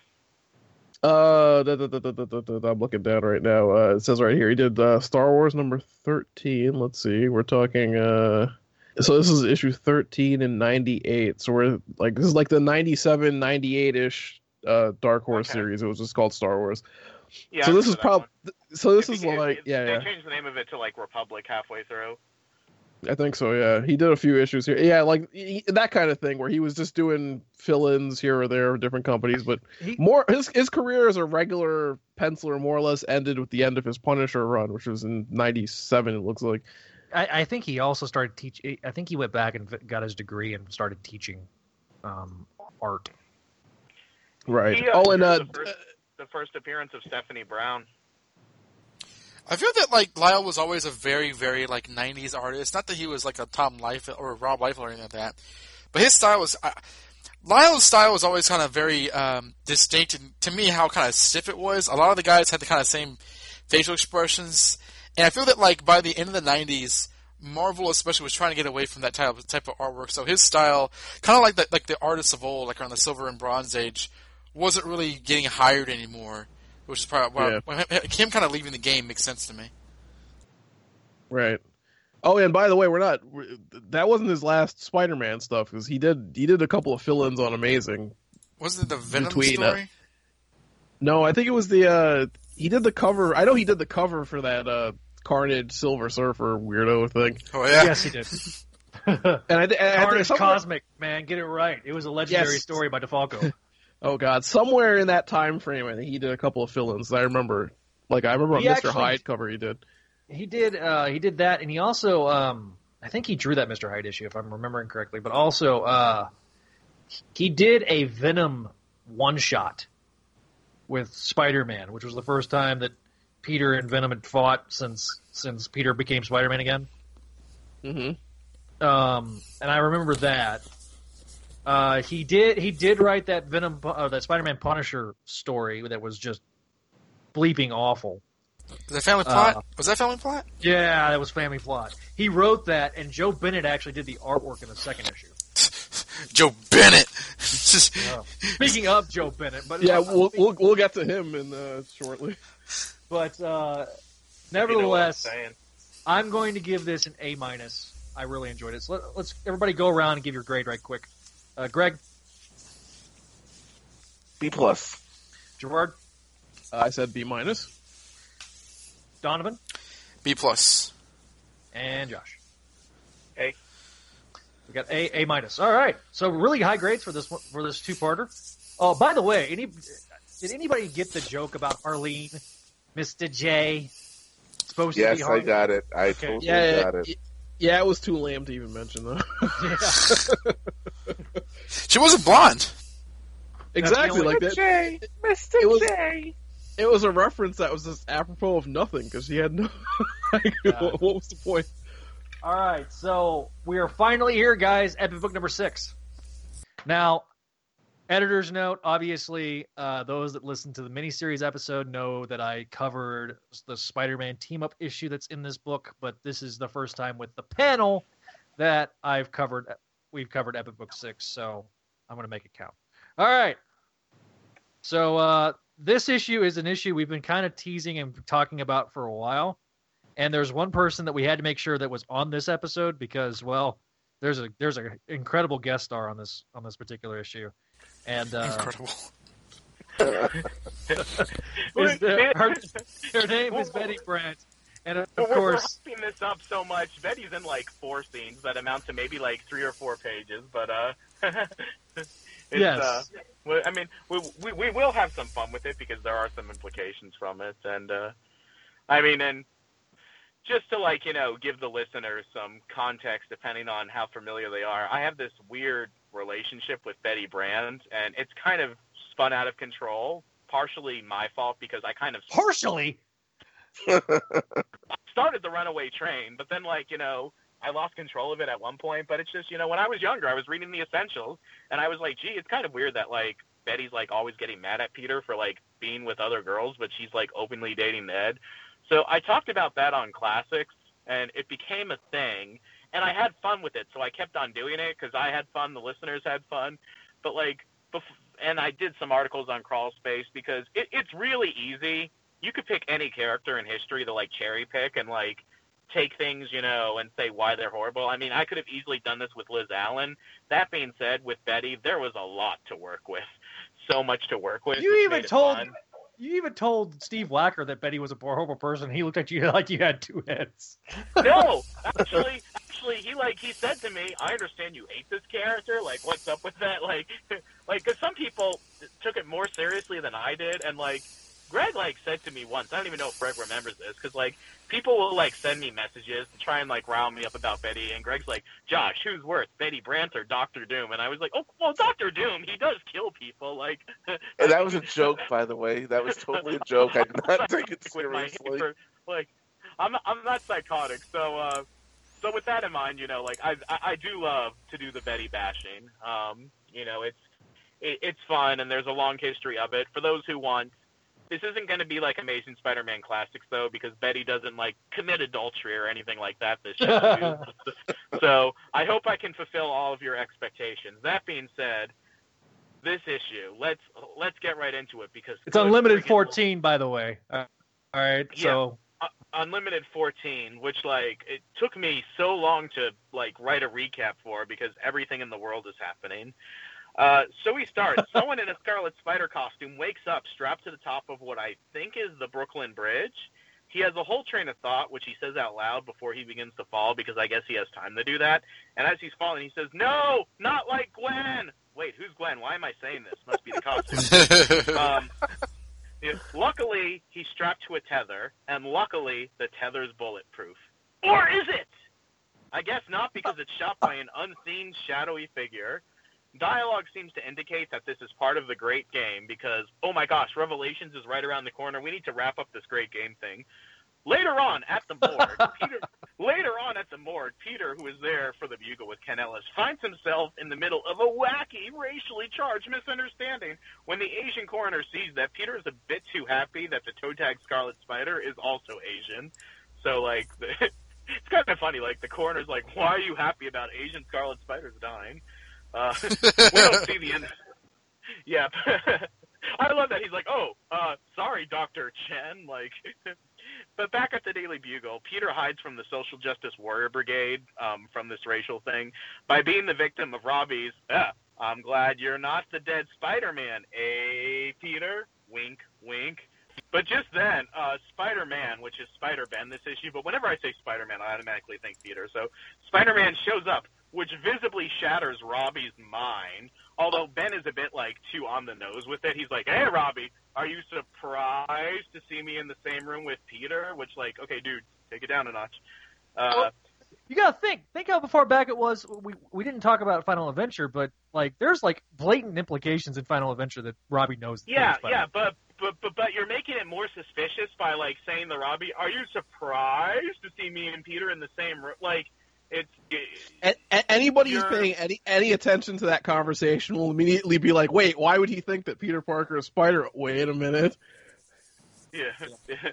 Yeah. So Peter also decides to act suspicious after Spider-Ben leaves by screaming, "I'm sure gonna meet my cousin downstairs." Hey guys, did you get that, Spider-Man? Um, right after Spider-Ben taunted Jonah a bit before leaving, just to say like, you know, I'm gonna get to the bottom of this mystery, gang. So the conversation with Ben and Peter in the Daily Bugle lunchroom is even odder. The two quickly conclude that the Scarlet Scarlet Asian Spider was a victim of the Great Game.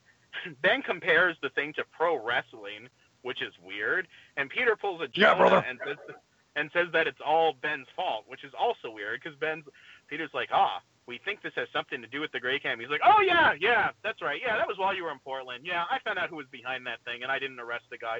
What? But Ben, how could you? Hey, it's not illegal to pay people to murder each other in the street. I guess you never learned about power and responsibility. yeah. They're really like frosty at each other this issue. It's it's really weird. But then like you know, Betty shows up, and within four panels, she and Ben have a date. The art clearly shows how thirsty they are for each other because like if you thought like Desiree was forward, this is like four panels, and like Ben's got a date by the end of it. Um, and it's mostly Ben being the forward one. Betty then seemingly tries to make the married cousin of her date jealous by using Ben's confidence to address Peter's shortcomings because, you know, that's what friends do, folks. Classic Elizabeth Banks. Yeah.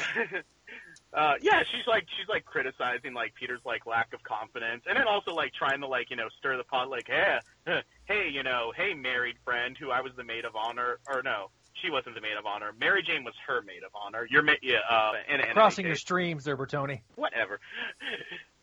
Peter reminds thirsty Betty and the readers that there is a plot to get back to, and she asks Betty to help him to investigate Johnsmeyer James, which is the name that they got from Ben about the guy behind the Great Game. They discover he's tied to a pharmaceutical company, so Peter and Betty go there to investigate.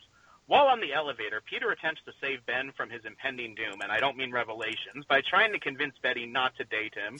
Betty again plays the jealousy card.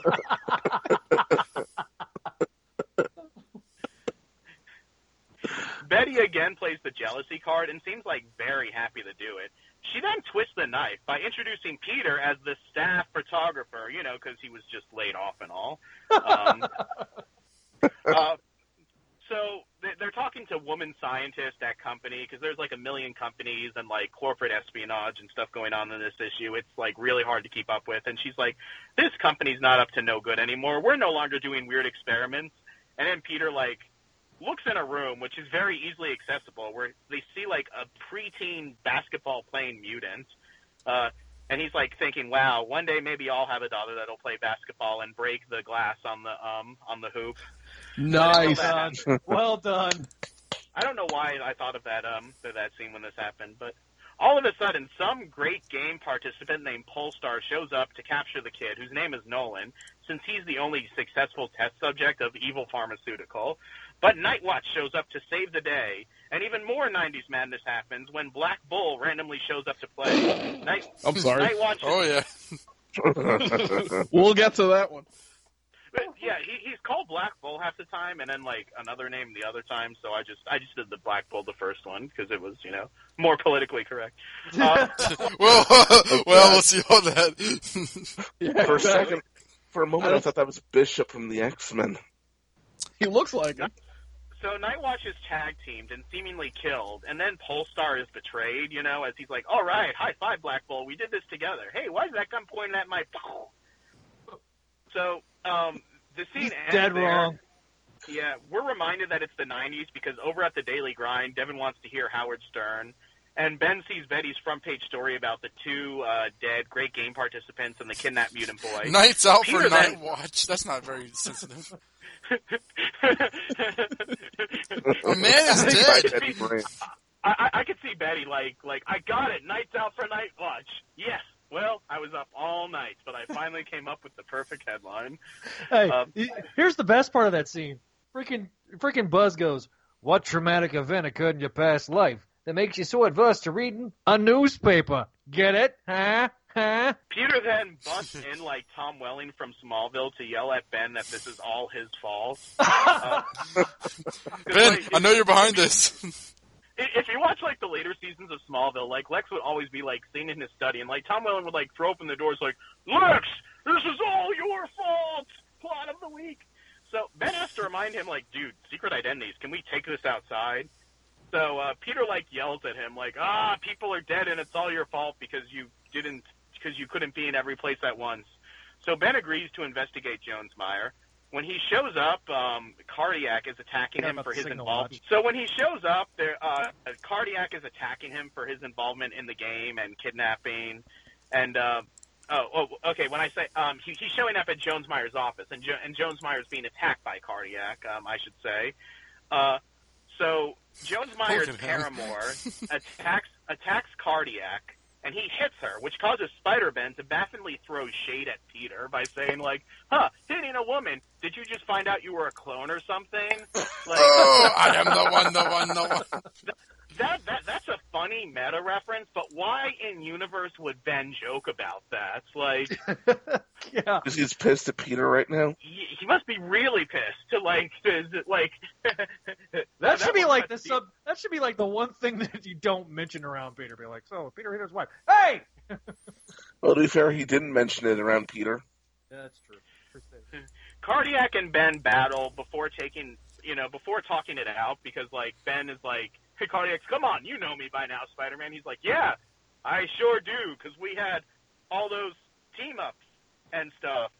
So Ben lets Cardiac get away, and he investigates an address that he found in one of the Johnsmeyer documents, and comes across Joystick at yet like another office building, and she's like, "You killed my sponsor." and my or no or my sponsor for the game is missing and I know you're behind it and you're not fighting back so I'm getting out of here because this book is getting really complicated and Ben's like oh no I forgot about my date with Betty and uh, Betty um, Some things never changed. yeah but but but of course um Betty's actually uh canceled the date because she's um you know she just witnessed two people die and a kid get kidnapped. That's not a time to go out. No, just kidding. Betty's thirsty. She'll go out on the date anyway. And she got a breast Um, implant. she's- yeah, in fact, she's actually pretty happy about witnessing those two murders because look, they got her her first byline. Look at it, Ben. Like, isn't this great? Child getting kidnapped, two murders. I'm going to be famous off of this. she asks Ben to waste some time on their date together so they can visit Jonah and she could like, you know, soak in the congratulatory atmosphere because like Jonah asked her to come by to congratulate her on the byline, which makes me wonder what the original plan for her date was. Um, so they Right. visit because Joan, I guess, forgot to congratulate Betty on witnessing those murders. So we get to the country club, where um, the collection of characters and their interactions broke me while I was writing this recap because I had to like stop. So to briefly sum it up, Jonah hates the way Ben dresses. Betty forgets that she's not a secretary and a waitress. George Vendrell and George Vendrell and Johnsmeyer want to finance another Jonah monster. Marla has read comics, so she knows how that stuff turns out and says no. Justin Hammer's evil. Roger Kingsley is not dead, and he was in Belize the whole time. That's the that's that's the country club scene. Betty and Ben head outside to make out, and Betty does every man's turn on by saying, "Oh, you're oh, this reminds me of when I used to date your cousin." You know, like a great thing to say on a date. Uh, she's so thirsty that she doesn't see Rocket Racer and the Prowler fighting like literally like right above her. Man, I would think that they'd be making some noise. Ben is a little less thirsty than C is. So like you know he does see them, but continues making it the biggest mistake of his life anyway. And I'm not talking about clone conspiracy. No, dude. Prowler and Prowler and Rocket Racer. Are, it turns out that they're fake fighting for the game. When Black Bull shows up and launches an actual rocket at them, Hobie shields the Rocket Racer's body, and um, he we cut to the hospital, and he's in a coma because like he shielded, you know, him all. Spider Man checks up on them in the hospital. He's like, "It's my fault. I I I- would have come, but I was too busy." And he like stops himself, short of saying, you know, busy making out. um, but anyway, it turns out that their plan was they were going to fake this fight so they could split the winnings from the great game. So Spidey goes out to check out who their sponsor is, only to discover that he's already dead when from like a gunshot wound. When like conveniently someone walks in like, Spider-Man, someone dead of a gunshot wound. You're responsible. But luckily that scene is like subverted by Spider-Man saying, "Dude, I don't even have a gun. This isn't my style. Of course I didn't kill him." So I'm glad that we don't have to go through that. So they look on the computer and they get a list of sponsors, and one name upsets Ben, which makes us cut to the Black Bull who has Jonah in his crosshairs. And he ponders whether he's going to kill Jonah before or after he and Marla do some uh, spider slaying, if you know what I'm saying. oh god. Even He worse than that. se- he almost seems to get off by watching, which is weird too. He's like, "Oh yeah, Let's Oh, see. yeah. Let's see you do. No, the, the- but here's the here's the line that he he says. Let's see your impression of John and Jackie. Are you freaking kidding me? Oh. He- he- Like, he's like the monarch spying on, on a venture into his wife. Yes, I yeah, get that. Yeah, yeah, yeah, put out that cigar." um, Yeah, yeah, more tongue. So everyone, so This makes his name. This makes his name even more uncomfortable. By the way. Christ's sake. So now everybody shows up. Cardiac, you know, is like shows up to stop this. Joystick shows up, and Chance. You know, you remember Chance, right? No. Well, so, so did the writer of this issue. So Chance is here. It's a mess, and Spider-Man gets a confession from Black Bull about the murders, and Johnsmeyer is, um, as a result of this, you know, um, uh, Johnsmeyer is arrested, and the basketball kid is, you know, returned off panel, but um, they can't get um, Black Bull because Chance like gets away with him. So Chance brings the bull to Justin Hammer, who was pulling the strings the entire time and seemingly kills the Black Bull. Peter and Ben both apologize for acting out of character and bemoan the fact that Hobie will be paralyzed for the rest of his life. No, they Uh, don't. Remember They're that. like, oh well. Well, they talk about it for a second, and they're like, "Yeah, he's going to be paralyzed. So you must do. So you know who you have to go and comfort. The real victim in all of this, Betty, which Peter gives his blessing for." Ben finds Betty crying on the park bench. She's really upset about those two murders she saw. No, just kidding. She's actually upset about, you know, the uh, child being kidnapped. No, she's upset about Hobie Brown being never able to walk again. Nope. What she's upset about is Ken Ellis got the front page and not her. That means that it's been one whole day since poor Betty got the front page. She's convinced that her career is over, and Ben into her pity party.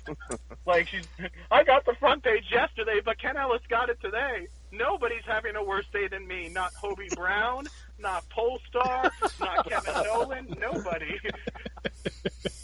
we get some weird exchange between them where like Ben's like, "You just have to put your past behind you." Oh, Ben, do you really think we could? Nah. like, which I did not get what the point of that was until like I read the issue today. Like, I, I've read this book for like over ten years, and I just now realized like what he's talking about with that line and like why he says no, and I'll get to that later. Um, so Spider-Man goes to Jonah and tells him that he knows that like Jonah was actually sponsoring Spider-Man in the Great Game, which means that he's entitled to half of Jonah's earnings, and he wants them to be donated to Hobie Brown. The end. This is why I wanted you to recap this issue. This is Well done. well done. Thank you. Now, you the one thing I am going to point out before we get to everybody's um, thoughts, you kind of skipped over the dinner scene, but there was a a bit of Jonah dialogue that I wanted to read out loud because this is so freaking meta. And when you sit there and think about it, He- uh, you got you got Kingsley. He's like, uh, believe me, the only sure way your business can regain its former glory is to sell the majority of your shares to the public. What? Sell the Bugle? I'll never take the Bugle public, Kingsley, because I know its long-term integrity would suffer under the corporate conniv- connivers like you. Who dreams up ridiculous schemes, quote unquote? which only produce short-term gains. That is a direct shot at the ownership of Marvel. oh, really? Really? Yeah. Yes. That is exactly. It's all, but it's also a clever tease for what's hap- coming down the line. By the way. Yes, it is too. Yeah, absolutely. Um, yeah, absolutely. When you, but like when you read it with the context of in the prism of that moment, dude, that is such a shot across the bow at the ownership of Marvel because they were doing everything they could for short-term gains. Think about it. All the gimmick covers. That's like you could t- you could print off that entire exchange and paste it today, and that's Marvel's corporate strategy on the publishing side. the Mary Jane covers as we speak. Mm-hmm. Exactly. I mean, it's it's it's it's asinine. I love the one where she's the Punisher. That's just so random that it's funny. Like, why is Mary Jane the Punisher? I do like that. Or the or, or the Vision. I like the Vision one. Yeah, Mary Jane's the Punisher shooting Mephisto. That's not twisting the effing knife. All right, we're gonna start. Josh, you're going last on this one. Uh, okay. Uh, we're gonna start with uh, Gerard since he went last last. Gosh, darn it to heck. Um, Oh, all right. Uh, uh, no, no, no, no, no. I'll go. I'll go. I don't. It's weird that this is such a long issue, but I don't really have a whole lot to say about it because, come on, of course it's terrible. It's an unlimited issue. Um, the big problem here is that the, it's obvious that they just had to cram as much crap in here as possible because you know, w- with the ending of the Clone Saga coming up, we got to get all this off the table. Like, like Josh brought up, like obviously this issue exists because they're like, oh, we better wrap up that whole great game thing before it's too late. Plus, they're, they're trying to throw in some more of those hobgoblin suspects to set that up again. Yes. Because because this I issue has that. Kingsley and uh, I think Vandergill is in it too. Yeah. And then uh, it also introduces the whole idea that the Daily Bugle is in financial trouble and it, it is susceptible to being bought out, which will come into play a little later after the Clone Saga. Um, but I wrote I wrote down in my notes here, just in all caps, here comes the '90s squad. Because in this issue we, we have Polestar, Night Watch, uh, Cardiac, Joystick, the Prowler, the Rocket Racer, Chance, and of course the horribly named Black Bull, which I'm still I'm still wondering if I should ever mention why his name is uncomfortable. Just do it. Who cares? This is, this is not a family El show. Toro Negro. We, we talked Okay, about I'll- this guy.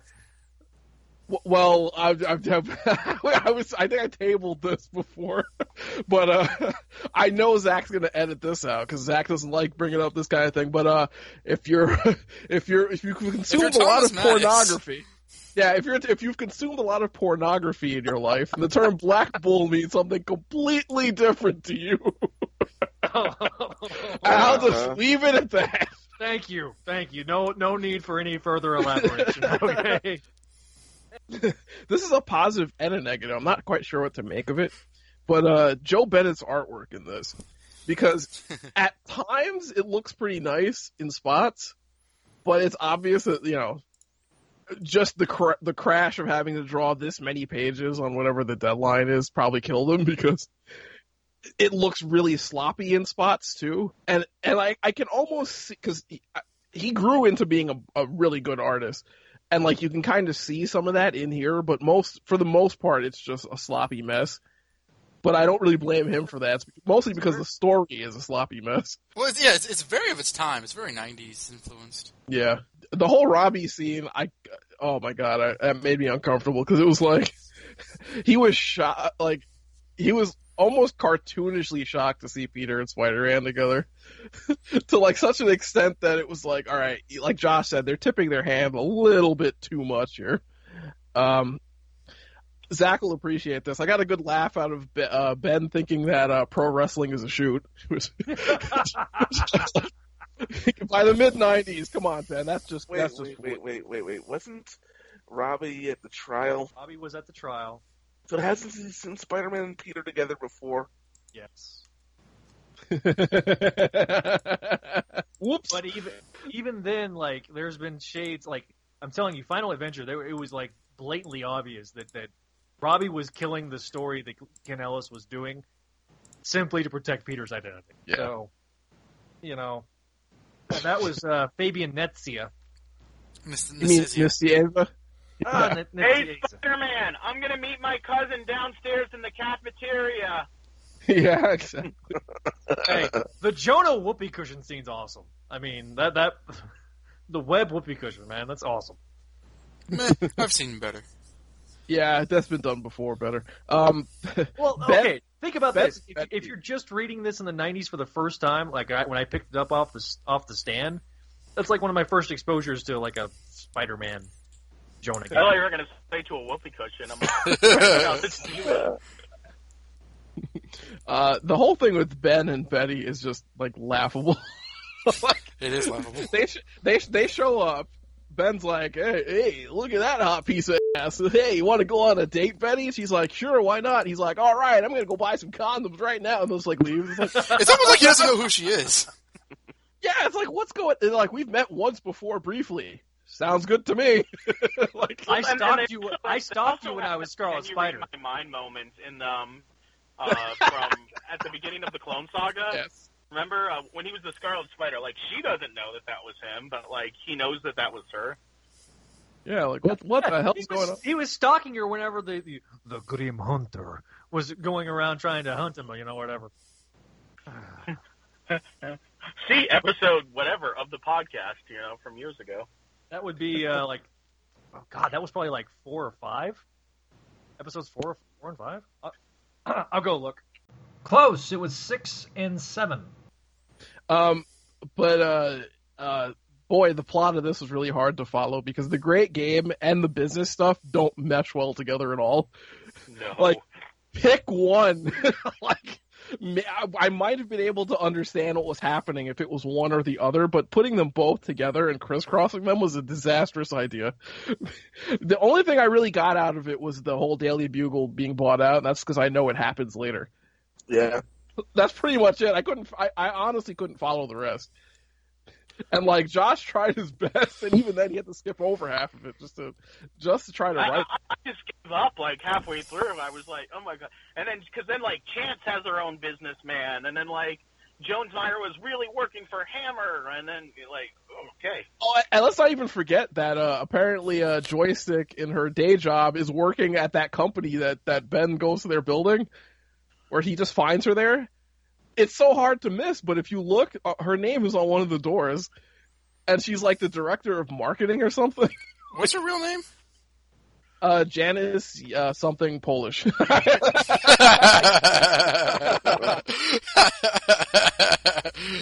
Actually, no, to be Just fair, you can't, see the whole- you can't see the whole name on the door. I just remember it from like looking it up a while back. But like, it's, it's some Polish name, I believe.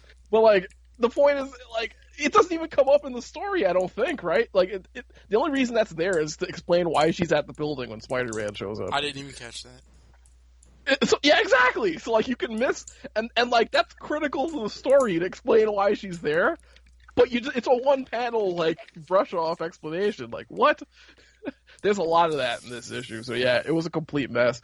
And also, it, it did kind of make me sad because this is the end of an era, the, the death of one of the most important characters in comic book history, Nightwatch. Watch. I, I, want- I, want, to get into that.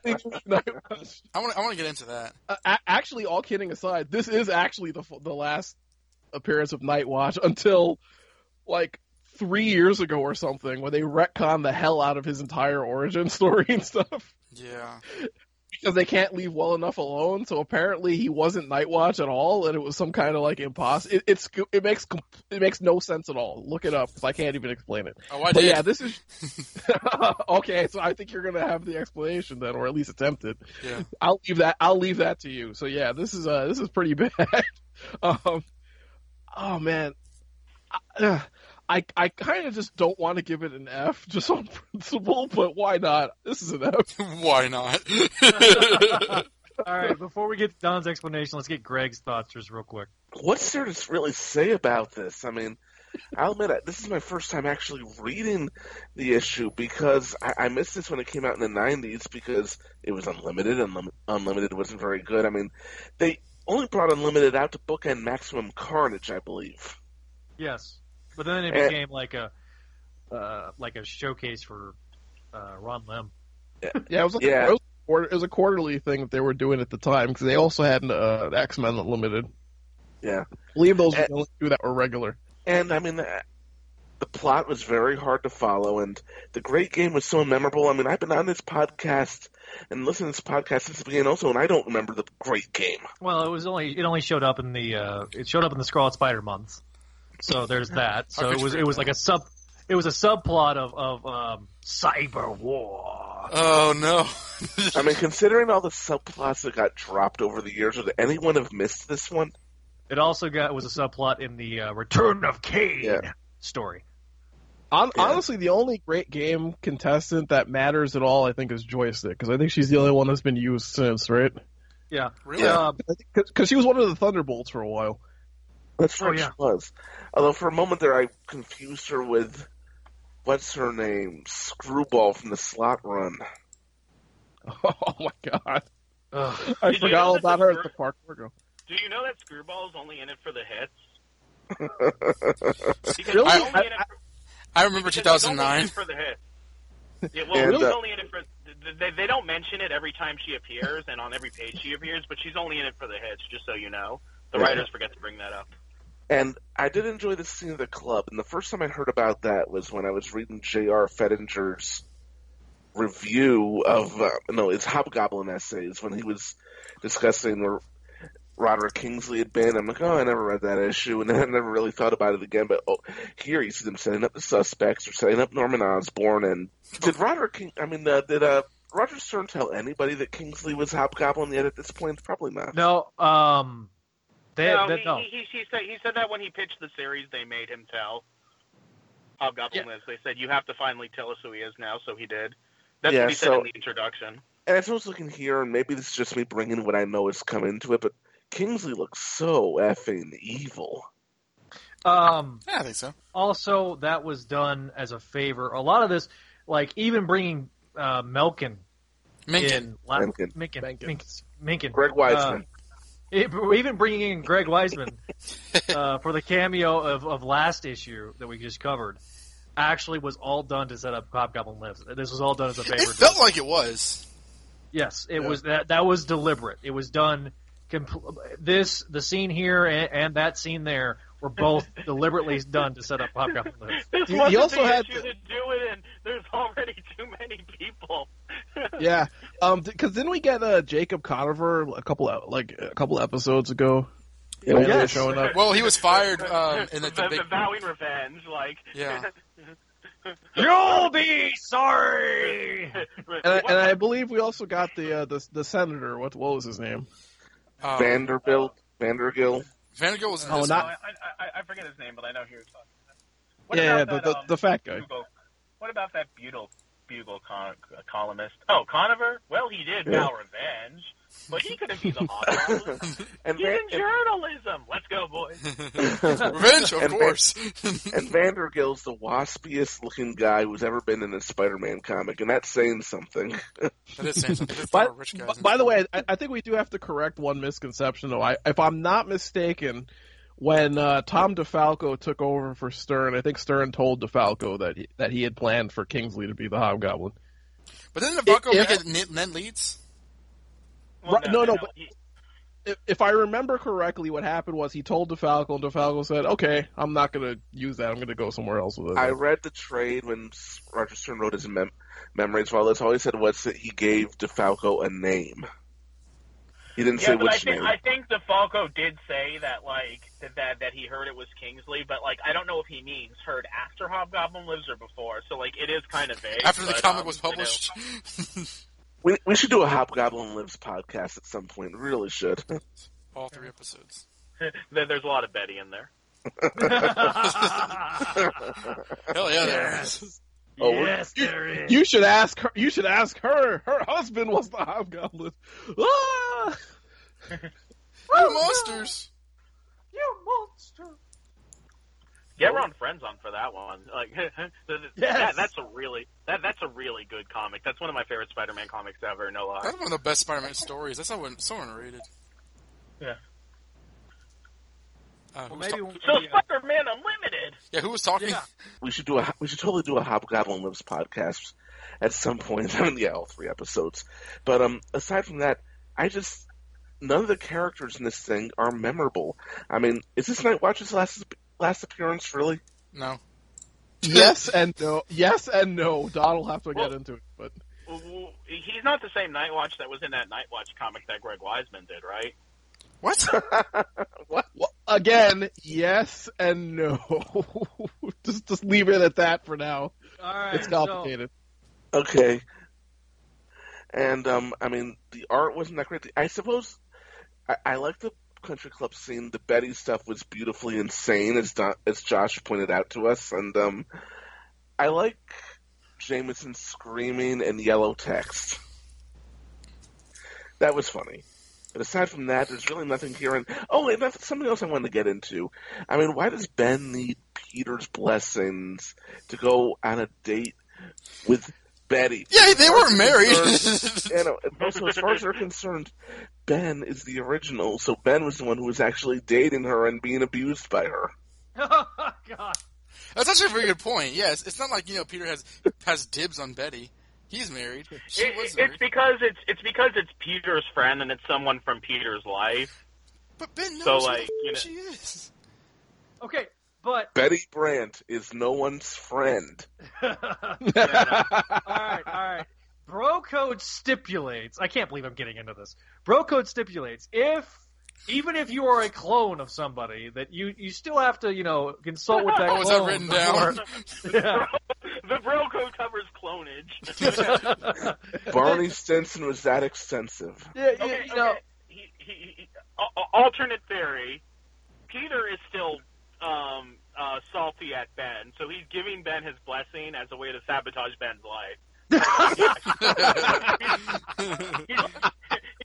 sure, you can date Betty. Have fun. he like goes home to Mary Jane. And Have he's like, fun, I just, Riley. I just told Ben that I had to go out on a date with Betty. Peter, you didn't. You call him back and call it off right now. Oh, I Mary can't. It's already too late.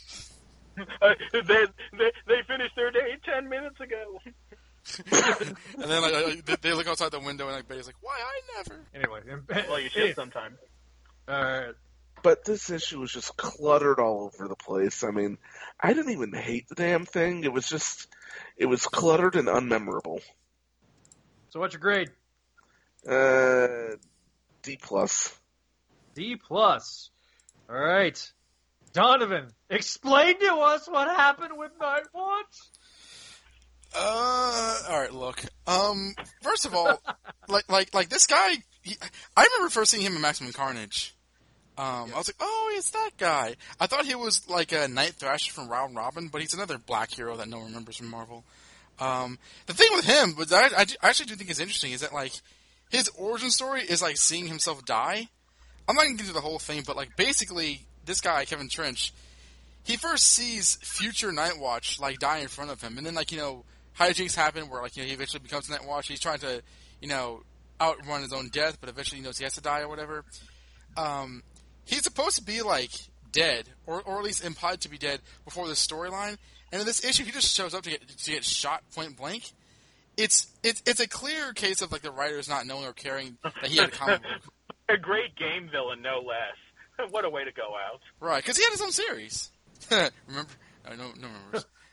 Yes, It was I the- remember 'cause in the '90s everybody had a miniseries. I was gonna say it was the '90s. Friggin' Solo had a series. As God, he did. Annex had a freaking miniseries. Access from DC versus Marvel had a miniseries. Two, in fact. Well, that, that a, a miniseries is one thing, but like an ongoing is, is another. Didn't Solo have another miniseries Like, like, recently? Let, let, let's let's that's get- where I was. That, that's where I was going with this. but you guys cut me off before I could make the joke. Like, like, let's give Poe Dameron an ongoing series, even though he was like in ten minutes of a movie, or I guess twenty. But like, it, you, you don't need any reasons anymore. But like, uh, um, the thing is, like, like this guy has his own like like the whole, the woman and her child are like from his comic book, like the um, the Morels. Oh, they are. Yeah, like they're, they're, like like like that wo- woman was like his ex girlfriend and like the son. Like they were supporting characters from his comic book. So he shows up to save them, and then he dies, and then like it becomes a Spider Man story. It's really it's it's got, you know I'm not saying that. Like, yeah, this guy kind of deserved better, Yeah, at least, at least for his own ongoing arc. And also, it was supposed, his storyline was supposed to be, was already supposed to have ended. So why is he here? What could have been Night Thrasher? Um, so that happened. Um, Night Thrasher could get killed. Oh wait, he, he got killed. Oh, yeah, in Civil War, um, I believe. Um, this is this is just whatever. I mean, I, I don't I don't like gleefully hate this as much as everybody else does. I'm not saying it's good, but it's one of those '90s comics. I, I, I you know, I, I, like as soon as I saw like you know the cover where Jameson Jameson's like you know let's get ready to rumble. I, I grabbed my popcorn and just like, you know kind of sat back and like Is that supposed to be Jameson? Because like it's yes, it, it looks it looks like Jameson after a round of like you know uh, chemo or something. yeah, he's Jameson from, from the new Spider-Man Adventures in the 1997 series. well done. Um, I, I, I, honestly, I'm I'm trying not to take too long, but I, I do have a lot of kind of comments on this. So I'm, I'm kind of go through it. First of all, and you guys want to explain this to me. Who, who dressed up this random guy as Scarlet Spider? So he get killed by a black bull. Like, like who? Like, how did that the happen? The black Bull did that. That was that was that was the whole point. That was the whole Oh, so, setup. so he was faking killing the Scarlet Spider because he couldn't find him. Cause, Yes. because obviously the Scarlet Spider's Ben. So that, that whole thing. The, the the point of the great game is they're killing heroes, so he's trying to cheat to get extra points by kill by dressing someone up as a hero and killing them. Ah, but according to Ben Reilly, there's nothing illegal about killing people in the streets. Pro wrestlers do it all the time. So I thought that. So, is, so this, is this where Sp- Scarlet Spider in New York is like, killed off? 'Cause wasn't that established? That like Scarlet Spider had died, or no, he was a villain, right? Before he, right, right. He he was a villain. Okay, so this is technically this is the third Scarlet Spider. You have Ben Reilly, you have Joe Wade, who was in Nightmare on Scarlet, also in Spectacular Spider-Man. Very meta reference because we just talked about that. Uh, and then this guy. and then Kaine, and then Kraven the Hunter. Well, technically, and then MVP in the Dan Slott uh, initiative, Avengers Oh initiative, gosh, that's right. I forgot about that. and then Kaine, and then Scarlet Spider Seven. yeah, The 27th clone or whatever it was. Ben twenty seven. Yeah. Um. Okay. Anyways, um, uh, Joe Bennett. I like Joe Bennett's artwork. It's it's not the most dynamic looking stuff, but it's kind of strong. He's got a strong uh, way for figures. So I kind of, I'm giving his pencils a slide here, but the coloring is really bad. Um, I reference how how overtly dark uh, Robbie looks. I mean, because here's the thing about like black skin. No matter how, unless you are like like from like the Sudan or Darfur or parts of Africa, if you're American, you're not gonna look so dark that you people can't tell what facial expressions you're making. I just thought that he was like it was a bit too much, and like even before that scene when you have the um the coroner or whatever this woman is, like she's supposed to be Asian, she's straight up colored yellow. No. What? Oh. like, like, like in 1990, we're like in 1996, right? Like, come on, guys. Yeah. Come It's not just Ro- it's not just Robbie either. Later on, like all, like there are a couple other black characters show up. They're all like really dark too. It's like what the hell? There's a there's a What's lot the of black characters in this in this issue. You have, you have Night, That reminds me of like the Steve Ditko days, where like all the black people in the background were like pitch black. or like colored. Like, Oh, like, well, well, well, he inked them like super dark. Like, it was crazy. like they were they weren't even brown; they were like black. Well, you got in this. You have Night Thrasher, Rocket Racer, Prowler, Robbie Robertson. Um, I think like one one other. It's a, it's a pretty uh, they like they really utilized the the POCs in this issue to to not great effect. Um, I was about to say, uh, Yeah. half of them get maimed or injured or lose hearing in one of their Yeah, ears or, or paralyzed, and, and Peter Benner, like you know, it's all all's well that ends well. Because I remember, I, I remember Hobie being paralyzed in this time. I remember reading a comic book like like a year later and seeing Peter visit him. I think it was during Yes. Sensational, and that was how a that happened? Yeah, because uh, there was a second prowler running around, Yeah. and and Peter was trying to clear his name. Also, at the same time in DC Comics, John Stewart got paralyzed uh, as a Dark Star in uh, Green Lantern, and he wouldn't get his legs back until the final night, which would have been like I think a year after this. Uh, but nobody cares. Um, all right, the great game. I mean, actually, for, first of all, Ben and Betty. Um, why is Ben acting like such a like you know bombshell at three o'clock? It's like I, I don't know about you guys, but I never saw Betty Brant as like you know this like va va voom bombshell, even though she is drawn like this. she is. I was just gonna say, to be fair, there is a Brazilian man drawing this issue. Oh, I didn't know that Joe Bennett was Brazilian. Um, yeah, yeah. It's Joe, Joe Bennett is a pen name. Uh, oh, okay. Might as well get Al Rio in on this. Joe Joe Joe Benicio. No, no, no. His name is actually uh, Benedito Jose Nascimento. Okay. Oh, I mean, Look, in, in the, look um, at you. in the uh, and, and like in like Betty's second panel, like she has an ass like Nicki Minaj, just like sticking out away from her body, and like she's always in these, these like very kind of Hey, tight in, in dresses. Texas we call that a badonk a donk. she saw Peter going downstairs to the lunchroom, and she's like, "Mary Jane's not here. At last, now's my chance." And she like changed from her like office clothes to her like you know going out clubbing clothes, and like she patted her butt with like. It you is like stuff. clubbing clothes, yeah. I mean, she can wear whatever she wants, but obviously, but like it's like she's just going to work at a newspaper. Like, why is or I know she's a reporter, but like honestly, like, "Oh, nobody can take me seriously." her, her legs are always like so like tightly drawn together. It's, it's kind of amusing. Um, because I don't know, if, I don't know if all the other women are drawn like that. But like, yeah, like these guys, Polestar just gets like brained in the face. Um, yeah, like, like with no effect. Like, and the, and the artwork does get crazy. Like when when Peter jumps at the guy, Peter he turns into a giant. He's like, "We want to play games. You want to get nuts?" And like Peter grows like giant man. Yeah, that's such a Liefelian like panel. Yeah. I mean, that's like the most Liefelian panel that you could think of in this issue. And then you I see mean- like, like like a Night Thrasher, and like Night his his like his elbows and his knees are all bent up in the midair as though he can do that. Like he's so like, it's a very Todd Todd McFarlane kind of thing. And yeah, Black That- Bolt well, is like a, a bishop. Yeah. Um, and, and then and then you get all this crap about you know like like like Ben, how could you? Because you were here, Night Thrasher, a guy I legit fought with fought with side by side, and Maximum Carnage is dead. And then Ben's like, now what's really bothering you, Peter? I know you wouldn't care about some guy dying. Okay, I just feel like it's my fault. It's like no, I thought that was a legitimate reason he was annoyed. Like, like, like, like really? Which comic book? Um, From now on, no one dies. yeah, pretty much. Um, what? Jo- joystick as a character, I kind of want to like more because like, like I don't know, she kind she's kind of a fun design. But this whole thing about you know like oh I really did beat him before, didn't I? That, that felt rather kind of like infantile. I, I, it's, it's like why is that a plot point? That's her sub point. It's like I, I must have beaten him, otherwise I couldn't have or something. Because we needed a we- we needed an F plot after the A plot, the B plot, the C plot, the D plot, and the E plot. Yeah, is is is, is Ben going to truly try to care about that? Um, actually, you know, I, I, said, I said I didn't mind this issue, but there's a lot of really not dumb things going on. You know, the artwork gets crazy near the end with like like Chance shows up because no one asked. Cardiac shows up. Um, Black Bull, all these guys, all these guys are in the midair. Everyone's in midair, just like reaching at everybody. And I know, you know, we, we all love Kirby, but come on, guys, show some restraint. Um, hmm it, it, it was just uh, and, and like again like you know more like I, I've seen a lot of like superhero callousness lately. First on the Flash and now this where it's like you know you know when the homie almost died I realized exactly how you felt. Oh yeah Hobie Brown how's he doing? He's paralyzed. Anyway I know what makes you feel better. Um, a hilarious article by Betty Brant or, or something like that.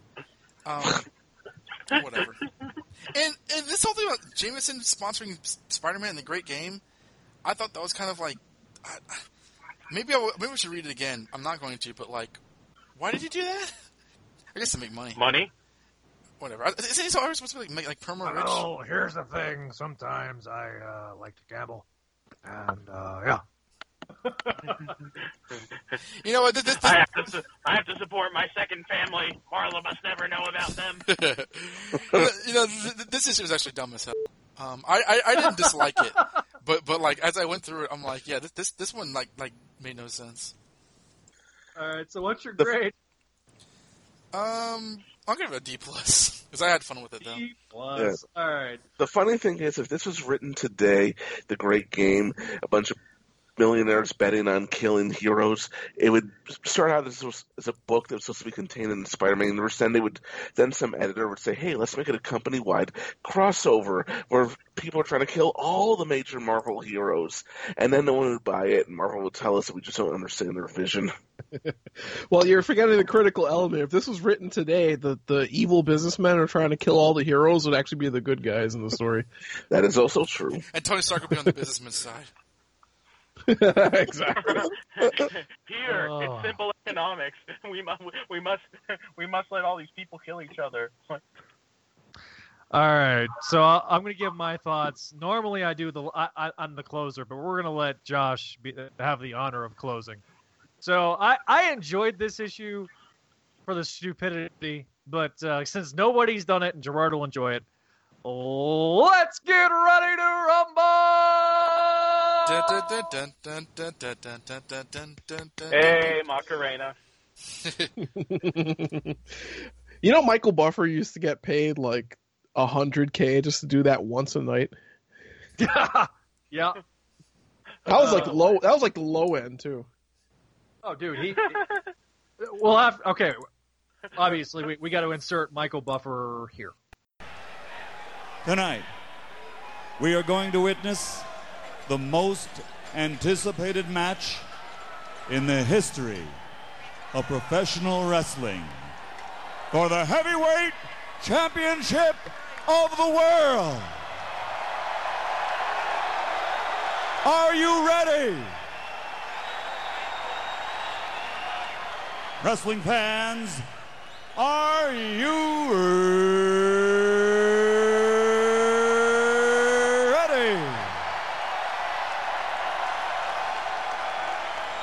For the thousands in attendance and the millions watching around the world, from the capital city of the United States of America, Washington, D.C., ladies and gentlemen, uh, let's get ready to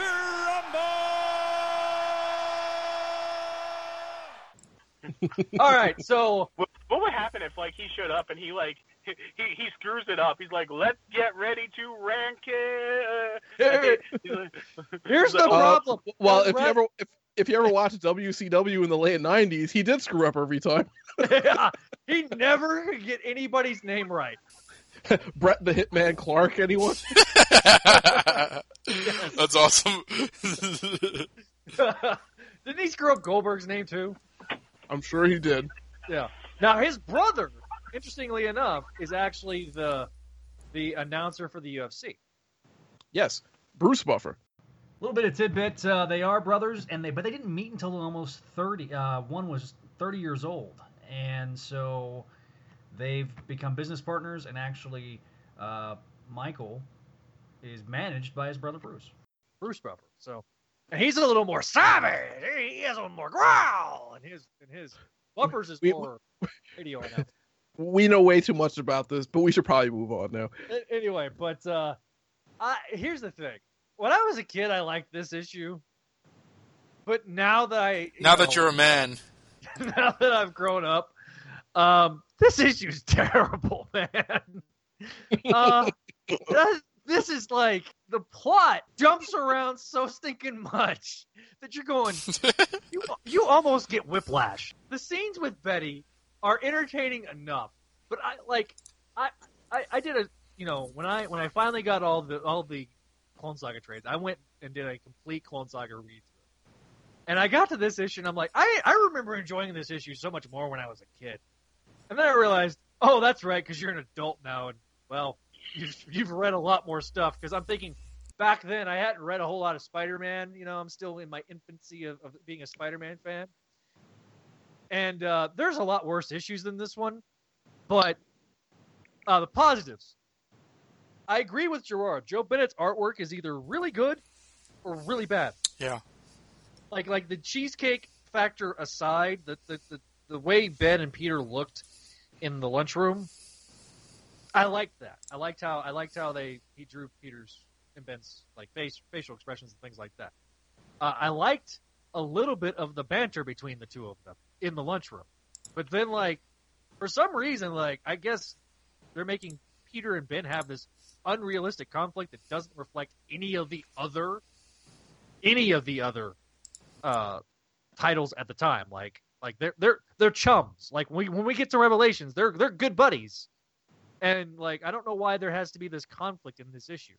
Um, the Betty stuff is just redonkulous. The the the '90s. I mean, this is probably the most '90s comic we've read in a while. I mean, the the way the artwork is styled. You know, I, I mentioned that the image influence definitely is there. The uh, you know, now having read Life of Reilly and knowing and understanding the problems with with Marvel at the time, how meta that that scene is in in the in the country club is is very um it's it's sort of illuminating but it's like okay yeah um i also then went back and looked who wrote this issue and then i got flashbacks to uh Donovan's Rage, episode 33, brother. I listen to that again. It's been a long time. we Uh, referenced that in Spectacular Radio recently. Yeah, yeah, we did. Oh, no. And, but literally, the same guy that wrote that that abortion of an issue uh, wrote this issue, and then I realized this is why this issue sucked. Like, like this poor guy was tasked with having to. In both cases, think about this for a second. In both cases, he has to wrap up or come up or do continuity or something like that, where it's just so continuity heavy that the plot collapses on itself. This issue is entirely designed. it- did you notice it was dedicated to Tom DeFalco? Like, if I'm Tom DeFalco, Which is I'm like, which is which is weird because he's still alive to this day. right, right. Yeah, I saw that. Wha- wha- okay. In loving memory of Tom DeFalco, he was a good soldier. it's like, it's like, uh, like I, I kind of did a brr.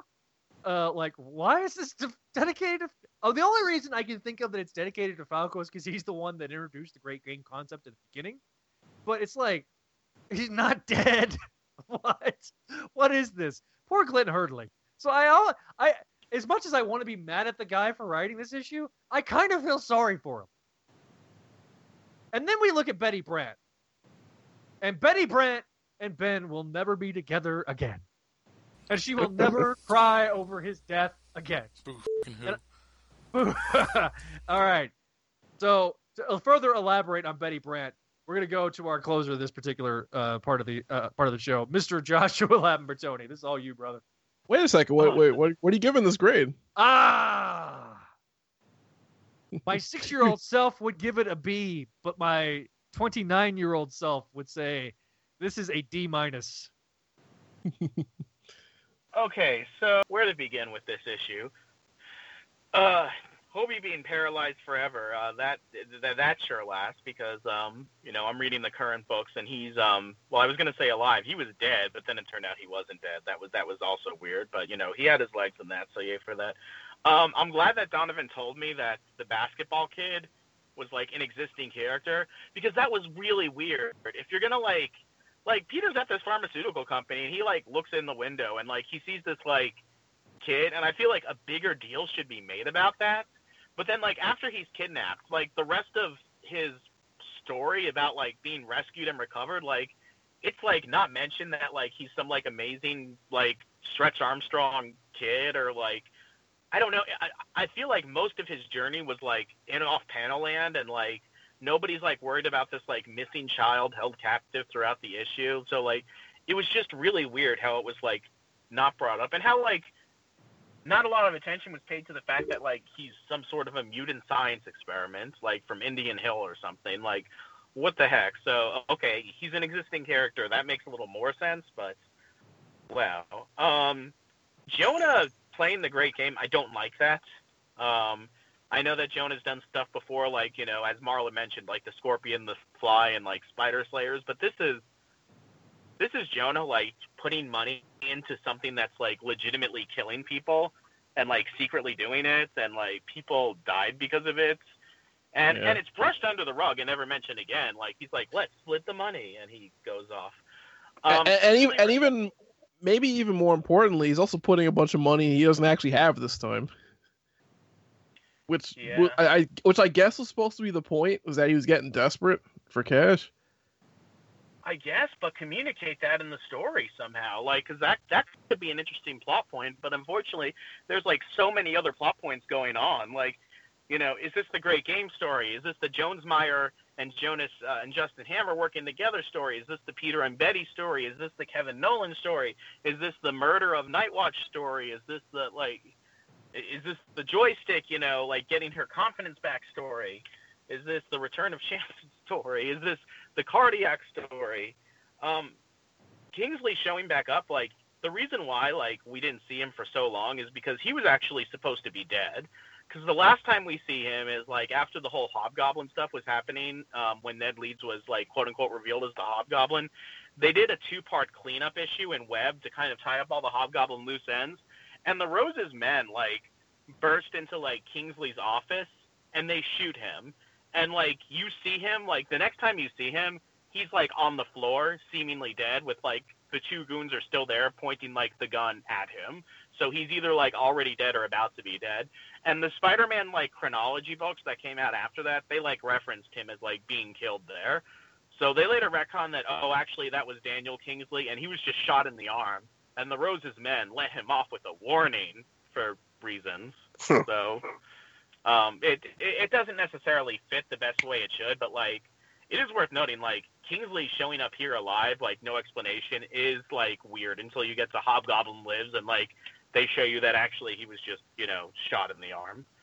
So uh, so much so much going on here. Um, it is weird that like Ben Reilly and Betty Brant take two, technically take three if you count like the Lee Ditko days, because like he he doesn't. It's kind of like weird that like she doesn't realize that like she's dated him kind of twice before, like once as like Peter Parker, maybe depending on what the continuity is at the moment, and once like they had that flirtation when he was Scarlet Spider. And I'm I'm actually a little creeped out that like he has knowledge of this and like she doesn't. And I think that's what he means at the end when when like that weird freaking exchange where it's like, can you put the past behind you? No. Like or like, oh Ben, do you really mean it? No. It's like, okay, it's supposed to be a joke because he's like looking at Betty. It's like, well, I guess I'm dating my first girlfriend all over again. So like, maybe that's why he's saying no. Um, like, but every time that doesn't make any sense either. I was gonna say, I, I think I thought that was a tease for uh, uh, Zach. Help me out here. The story where, uh, oh my god, I suddenly forgot the, the one that was kind of a follow up to Lost Years. What was it called again? Redemption. Yeah, isn't that like a kind of a callback to Redemption or Call Forward or whatever? Yeah, sort of. I can see I that. thought that I thought it was a reference to that. Um, the thing is, I the thing is, I can't remember when Redemption comes out in in relation to this. Like, Uh, Re- it comes out okay in, in the in the Clone Saga trades. It comes out in they put it in Epic Book four, so it's in the previous Epic Book. okay, It's not Uh, in this this is Epic. This is Spider-Man Unlimited issue what? Because I'm going to check by publication. 14. 14. fourteen. Spider-Man Nope. Unlimited. I'm going to. Oh no no no. Uh, uh, uh, Redemption definitely was released first because next month is is Revelations. Right. But I'm I'm saying like story wise, I, I don't remember how soon before that it was supposed to have occurred. I'm just I'm just fuzzy on it in my I, head. I think it okay. The way they have it in the Clone Saga trades is like right after Jessica walks walks off stage left. Okay, that's probably a little too early then for that to be a reference. Right. Ben's dating life was really busy because like he breaks up with Jessica, then um um what's her name? Uh, Janine comes back and they have a thing for a little while. Then she goes away. Then he has that like non-date with uh, Desiree to see Rent, and then Betty happens. Like like that's a crazy week in the life of Ben Reilly. Um, which Ben Ben is on his way out. Like, why put him with Betty? Like, if nothing's going to come of it. Like, it's really weird. It's like this issue like made a point of like. It's not like they just went out on a date and then like that was it. Like you can see that like they're getting like somewhat seriousy, you know, like with Peter giving the blessing and then like sitting at the park together and they've had a makeout session. Um, so it, it's just weird that like Ben Reilly's like this this is Ben Reilly's like final romantic form before he dies. Yeah. Like he di- he dies as Betty Brant's like boyfriend, and it's really weird. If I had to guess, I would say this is an attempt to give Betty something to angst over after Revelations, but Which they then they either for, but they either forgot or they never followed up on it because it doesn't actually happen. Now, and in fairness, there is a time skip after Revelations, but like when Betty watches Ben Reilly die, she looks like bored to tears. um, and I remember like we were looking at that issue and we were like debating like who's holding Devin's other shoulder? Is it Buzz or Shirley? um, but like, and Betty like looks bored. And the next time you see Betty, like after like Revelations, it's her basically like like angsting over like Flash Thompson. You know, like oh Peter, I'm having romantic problems. Should I date Flash again or not? Betty, we just buried my cousin, your last boyfriend. Aren't you gonna move on? Who? Reilly. Uh, name doesn't ring a bell. You guys were making out the day before he died. Are you at least to grieve for a little bit? Like, well, actually, you, you didn't agree with Ned, so you know, fair point. yeah. I'm- Which, uh, uh, You know, there was a missed opportunity here. At the last page, when they're making out, Desiree should have walked up, up, and she and Betty should have gotten in some kind of hissy fit with each other, just like the Ditko days with Liz and Betty. I, I would have jumped into the comic just to jump into that lake and drown myself. Like, what, a, what, a, what a sentence. like, like Ooskoo doo, we could do like blue Clues style. All right. I'm gonna I'm gonna chalk this up to being a wild whip situation where they were trying to set something up and then they changed direction and never used it. Um, the other thing too, like the name Ben Reilly means nothing to Betty after this because during the Peter David Friendly Neighborhood run, when Peter disguises himself and he uses the name Ben Reilly and he like runs into Betty, he's like, "Oh, my name's Ben Reilly." Betty's not like, "I dated a guy named Ben Reilly. I watched him die." Oh, she's like, you know, she just is her usual like, "Yeah, whatever." You know what? Like, what have you done for me lately? Thing. Yeah, but Uh, yeah. Well, it's Betty. Um, I did enjoy, like, in a weird way, like, for some reason, like, when she's like, I just don't want to be a secretary anymore, like, Jonah asks her to get a drink, and the way she's drawn, it's like, all of a sudden, like, she's, like, hypnotized. She's, like, walking away like a robot. like, yes, Jonah, like, like, it's as if he, like, he put, like, a trigger word in her, like, execute order 66, that, like, turned her into a waitress. Like, Homecoming. it, it's a weird touch, but I like it. Oh, well, I understood that reference. Um, and I, I'm looking at Crawl Space right now to see what I wrote about this issue when I did the Betty and Flash article. And then um, I, during the scene at, at the lunchroom, I said, just look at her. She can't wait to rub it in Peter's face. Interestingly enough, Betty has a past with Ben, but she doesn't know it. When Ben first came to town as the Scarlet Spider, he and Betty had a brief flirtation in the costume anxiety. And then when they're in the elevator, I said, let it go, Betty. He's married now. If you want to date Ben, then date him. Don't use it as an opportunity to tease Peter. And then during the date, I said, Betty's very happy about this byline. Guess what it's about? A superhero getting murdered right in front of her as a child is kidnapped who still hasn't been recovered at this point. I know this is a big step in her career, but can she not be so happy about the circumstances? and then and then during the kissing scene, I put, Betty, the man is trying to kiss you. Will you shut up about Peter? If I was dating a girl, the last thing I'd want to hear about is her ex, who happens to be my cousin, on her, our first date, especially during kissing time. By the end of the story, Peter gives his blessing, and, ben, and Betty finally finds something to get upset about. Is it the fact that Hobie Brown is critically injured as a result of the events of the story and may never walk again? Is it the fact that people died? Is it the fact that the kid got kidnapped? Nope, it's because she didn't get the credit for it. Poor Betty. Hobie Brown may never walk again, and a man will never breathe again. But Betty got scooped. That's the real tragedy. Uh, so that's what that's what I had to say about this uh, five years ago, or however long it was when I did that article. Which would have been So- current whenever if we'd stuck to our original twice a month schedule. Yeah, Yeah, this but- episode's not gonna come out forever. So it's it, it's just a weird issue, and like it's too crowded. Like I I, I honestly I, I I hate to do it, but I gotta give it an S. And it's when I think about this issue, I think of it as like the Betty Brant issue, but like I look like she is barely in it. Like it's Right. just like she's like the lasting impression I have of this issue that like oh it's the issue where you know like Ben Reilly and Betty Brant become a couple, but it's it's just You could literally you could literally eliminate the entire Betty subplot, and nothing because would be it's lost. never mentioned again. Betty never Right. mentions like Ben Reilly again. Like when she's like, you know, We've- like and, and Ben doesn't even mention her in Revelations. You know, Right. like Right. uh, in those scenes where he's with Peter and stuff. Yeah, I mean, it's like it's like this was so ancillary, and it was so. I- I I don't know where they were going with this.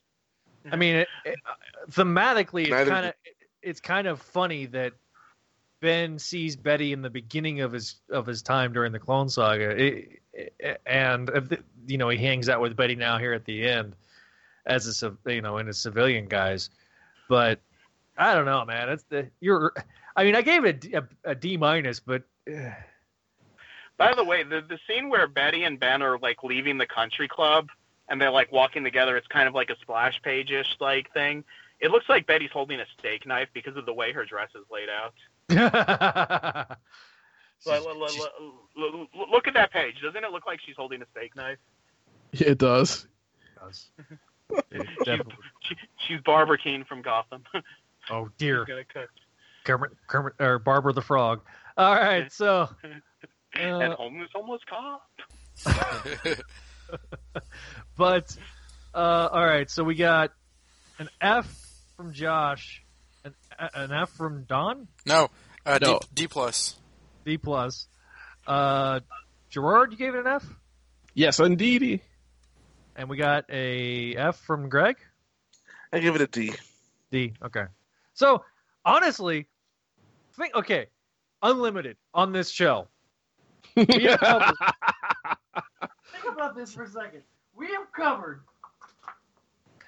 I'm I'm, I'm pulling out my my Clone Saga Epic Book trade number two. Looking at the back right quick. All right, we co- Okay, we started with unlimited eight, and now we're at unlimited fourteen. So eight, nine, ten. Uh, so there's been seven issues. Of those seven issues, I think we've liked, or excuse me, eight, because uh, Scarlet Spider Unlimited number one. Of those eight issues, we have liked probably one of them. Every other one has been terrible. Uh, I don't even know about that. We may have liked one of them. I don't even know if that's unanimous. I think we, we, we well no, we, I think we liked the Black Cat one. Was the only one we actually. I, I remember us distinctly saying, "Oh God, what a." I think we all gave it like B's. We're like, "Oh, it's so nice to give an unlimited issue something other than an F." Because like, okay, Epic Book number two, the very first unlimited issue. You guys remember this? Was that World Trade, which is kind of sad to talk about. It's the World Trade Center issue where the the terrorists, you know, come in and they get they take the, the trade center hostage but peter and ben never interact but they keep saying the same things over and over and mary jane sits there confronts that terrorist okay that's the first okay Is that is that the first Rich Gannon appearance too? yes, so then and so then we we jump over to epic book number Oh God, Zach, is now not the time to go flipping No. through trades. we're, we're- we're memorializing uh, unlimited all right so we got uh yeah unlimited nine. I think that's the mark of Kaine. That that mark of Kaine part five that wasn't mark of Kaine part really part of the rest of mark of Kaine. Oh, th- yeah, it's one where he fights like the Vulture and all those guys, right? the sinister seven. Right, Yes. right. yes. And also, and also, I believe Rich Gannon dies now, yeah yes. Bringing a, bringing a close to the epic Rich Gannon saga that spanned. uh, mark of Kaine when when Seward Trainer was wearing his cyclops outfit uh yeah all right Yeah, what we will for that these books. At least no one went into virtual reality. Like they weren't like virtual reality bees or like you know like the great game was fought in like you know VR world or something. Yeah. Oh, yeah. And then we get to unli- Unlimited 10. Remember, that was the Exiled arc where the Vulture randomly appears and uh, during that arc. And, and it was that one story where Uncle Ben, you know, helped the bu- helped the fella out and had that really Oh. crappy artwork. Oh Yeah, God, Exile yeah. Part 4 4. So that's that's uh, that's Unlimited number 11. Then we get Scarlet Spider Unlimited number 1. We've, we've, we've mocked that mercilessly. So, I mean, all right. So then we get to. I'm pulling out all my trades right now. All right. Uh, then we get to uh, Ben Reilly Epic Book number three. Yeah, that was the uh, that was the Black Cat issue that we actually liked. All right. So that's the only one we actually liked. We get to Epic Book number four. Stop talking away from the mic, you fool. Sorry. then we get to Epic Book number four. That was the uh, Grave Matters one. That's where the the the they had the virtual reality floating head of Peter Parker, Wizard of Oz style. Oh, Uh, God. Wow, Unlimited really was just a terrible book, wasn't it? yes. You were right. a terrible book, and I'll never forgive you. Okay. That's I mean, the, I mean, I mean, the, I mean, the first three issues weren't horrendous. I mean, they had a Doc Ock origin retelling yeah. in the third issue. yeah. Uh, the, the the Thunderstrike issue wasn't bad. The the Human Torch uh, team up issue wasn't bad. All had like the first, you know, uh, up through I think uh, I think the first three issues of of Unlimited during this during the show was written, drawn by Ron Lim. Ron Lim was awesome, but then they had started having fill-in art. Okay, and then we get to uh, uh, Unlimited 13. I remember this now. Uh, that was the Luke Cage Iron Fist Scorpion story. I already forgot that one. We covered Yes. it not even that long ago. We covered it this year, and it sucked. And I remember we mocked it mercilessly. That was Joe Bennett artwork. Um, so literally, the only issue we liked, I, I'm not kidding, was that was that Black Cat story. Every other one has been terrible. So unlimited, we hardly knew ye. Um, there is one more unlimited unlimited issue we might cover. I haven't decided yet. No. No. Um, what is it? It's the Gaunt appearance. I think it's number 17 or 19, uh, where uh, Robot Master makes his re- triumphant return. Yeah, but that's that's well after the Clone Saga. That doesn't Yeah. count. Piss, piss off. yeah, we, we- might cover that on the show that we've talked we've talked about developing after this. Shut up! Shut up! Don't tease that yet. but uh, yeah, so that that's that's the end of Unlimited, guys. We, we've we've killed that thing off.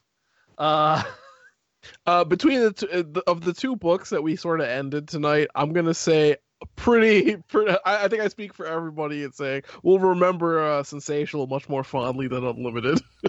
Definitely. Uh. Definitely. yes. Maybe that's why they put Ben Reilly with Betty Brant. He's like the Spider-Man universe bicycle, and everybody has to get at least one ride. God. Uh, Don- Donovan asked me like earlier tonight, like how many people has Betty like been with after Ned?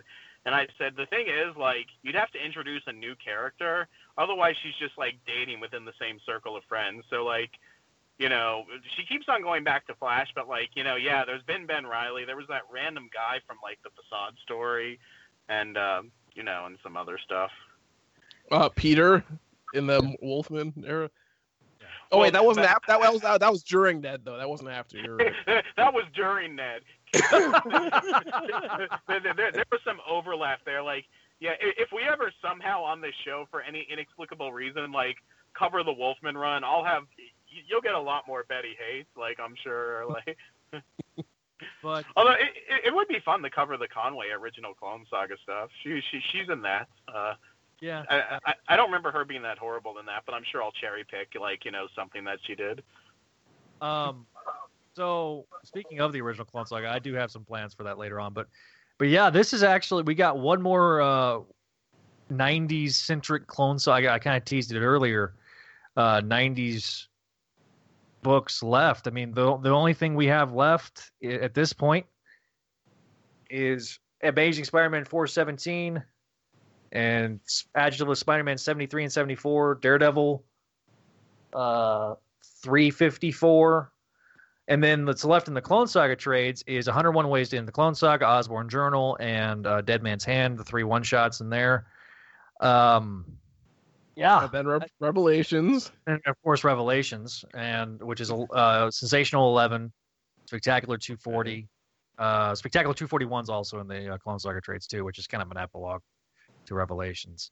Um but yeah i mean we've wrapped up now spectacular sensational unlimited so we just got amazing and adjective list and we're done.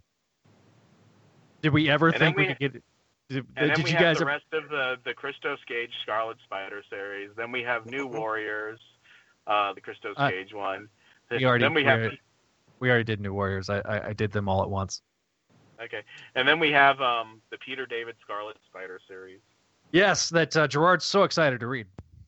Josh, will you just shut the hell up and pre- let's pretend those don't exist and let's just finish this goddamn podcast already. Uh, so um, anyway, so we'll see you guys next time here on CFC. I don't know what ep- I don't know what we're going to be covering just yet. We may have a fill-in episode between now and I have a sneaking suspicion it'll be Grim Hunt. It'll be me and Gerard covering Grim Hunt, but uh, We're, we're uh, it's it's gonna be one of those things where I just call you in the like the middle of the day. Hey man, you want to do Grim Hunt tonight? Be like, all right, whatever. Let's get rid of it. yeah, let's, let's, let's, let's and the, again, we're we're trying our hardest to be as complete as possible. I'm debating on Carrion. I'm not gonna lie. It's been it's been something that I've kind of been wrestling with. Carrion is Been de- sort of uh, sort of that ancillary type character that yes, he's related to the Clone Saga, but it's like eh, Oh, dude, th- that first Carrion story is really good, and like, and and it is Clone Saga. It's my, it's a clone of Miles Warren. yeah, it's, uh, you know, Dead Man's Hand was a good one shot. My God, I want to strangle all of you. Like the only one that wants this show to These, end. these, these- these are good books, Gerard. You, you could take a coffee break during them if you want, but I mean, I think you'd enjoy them. I just want to be done. For God's sakes. He's he's just our he's our he's our resident Jr. the grouchy old man in the corner. I'm not even the oldest guy here. What are you talking about? Oh, God. like you're the oldest guy here. Ah, Who's the oldest guy here? I think it's Joe. Ray. I think I'm the second oldest guy here, though. I'm 31. Yeah, I'm older than 35, you. 35 going on 36 in a couple months.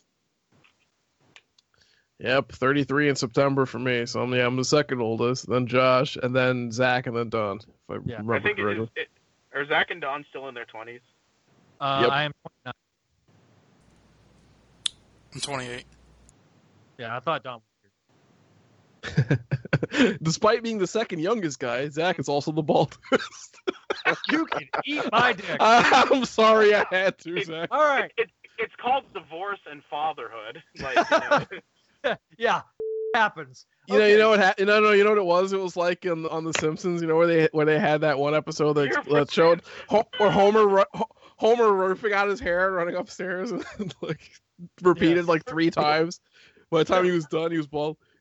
For some reason, in the same house each time, which like always bothered me as a continuity error. And like when he discovers that they're pregnant with Bart, he runs past a picture of Bart like on the stairs already. No, it- it's, it's, it's one of the one of the, the most blatant earliest continuity errors they ever did, but it was obviously Oh, for there is no continuity in The Simpsons. Way to get Marge pregnant. Anyway, let me God, let me wrap getting up this show. let me let me get wrap up this show right quick. All right. So of course, if you want to be a part of the program, you can do like we did earlier. You can leave a voice a voicemail. Just leave it under three minutes, or leave us additional voicemails so you can complete your thought. And make sure you tell us where you're where you're from and what your name is when you leave us a voicemail, and of course what show you're doing it. 818-925-6631. That's 818-9. The word clone one. You can follow us on Twitter at SDude Podcast. Follow us on Facebook at Spidey Dude Radio Network. You can uh, leave us an email, Clone Saga Chronicles at gmail.com. Obviously, you can go to the front page of spidey-dude.com, leave us comments there. And, but, of course, if uh, so, leave us leave us some feedback. We will play it or read it on the show. And we have a website on America Online. Keyword Spidey Dude.